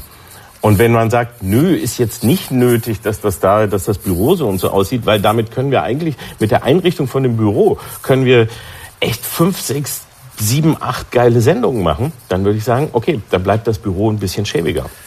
Jörg Wagner noch ganz kurz dazu, aber wirklich nur ganz kurz. Schwarmintelligenz nach der Brisant-Wiederholung läuft, ähm, laufen Dokus aus der Region. Also vielleicht auch ein Weg in die richtige Richtung. Mhm. Zum Abschluss, äh, ja, jetzt erwarte ich die beiden brillantesten Antworten, die ich heute bekommen habe, weil beide konnten sich ausführlich auf meine Abschlussfrage vorbereiten. Also erst äh, Oliver Kalkofer und dann Jörg Wagner. Welches ist die wichtigste konkrete Reform, die jetzt schnell im öffentlich-rechtlichen Rundfunk in Deutschland vollzogen werden sollte, Oliver Kalkofer? Nein, das ist vieles. Ich muss jetzt wiederholen, was ich schon zum Teil gesagt habe. Also äh, wieder Verwaltung minimieren, Geld fürs Programm, das, den RBB vielleicht wirklich als ein Innovations- und Kreativfeld nutzen und wieder sich sagen, wir wollen die Menschen äh, mit die, den Respekt und die Relevanz des öffentlich-rechtlichen Fernsehens durch Programme bekommen und nicht dadurch, dass wir weiter behaupten, wir sind ja die coolsten und es läuft immer so weiter, wie es schon immer war, sondern wirklich wieder nach vorne denken und bei jedem Euro überlegen, kann, können wir den nicht ins Programm tun? Macht geiles Programm. Mein Reformvorschlag wäre, das wird, wird man mir nicht verdenken als freier Mitarbeiter, ähm, abschaffen diese Regelung, dass freie Mitarbeiter Mitarbeiter zweiter Klasse sind. Das war ein spannendes Schlusswort. Vielen Dank an Stefan Negemeyer, an Nikolaus Blomer, an Annette Dittert, an Sie, liebe Hörerinnen und Hörer, und natürlich an Oliver Kalkofe, den möglicherweise zukünftigen Programmdirektor des RBB, für die Teilnahme an diesem ganz besonderen Radio 1 Kommentatoren-Talk.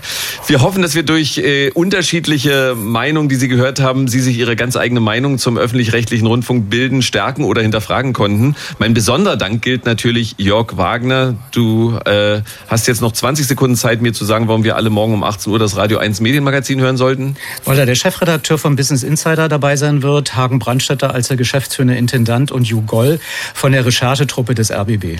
Mein Name ist Marco Seifert. Vielen Dank fürs Zuhören. Machen Sie es gut. Nächste Woche hier endlich wieder Bonnie's Ranch, aber auch schon morgen auf der schönen Party. Haben Sie ein schönes Wochenende. Auch Sie, Oliver Kalkofe. Vielen Dank. Danke. Tschüss. Tschüss. Tschüss. Bloß nicht langweilen. Der Radio 1 Kommentatoren-Talk zur Krise im RBB mit Marco Seifert.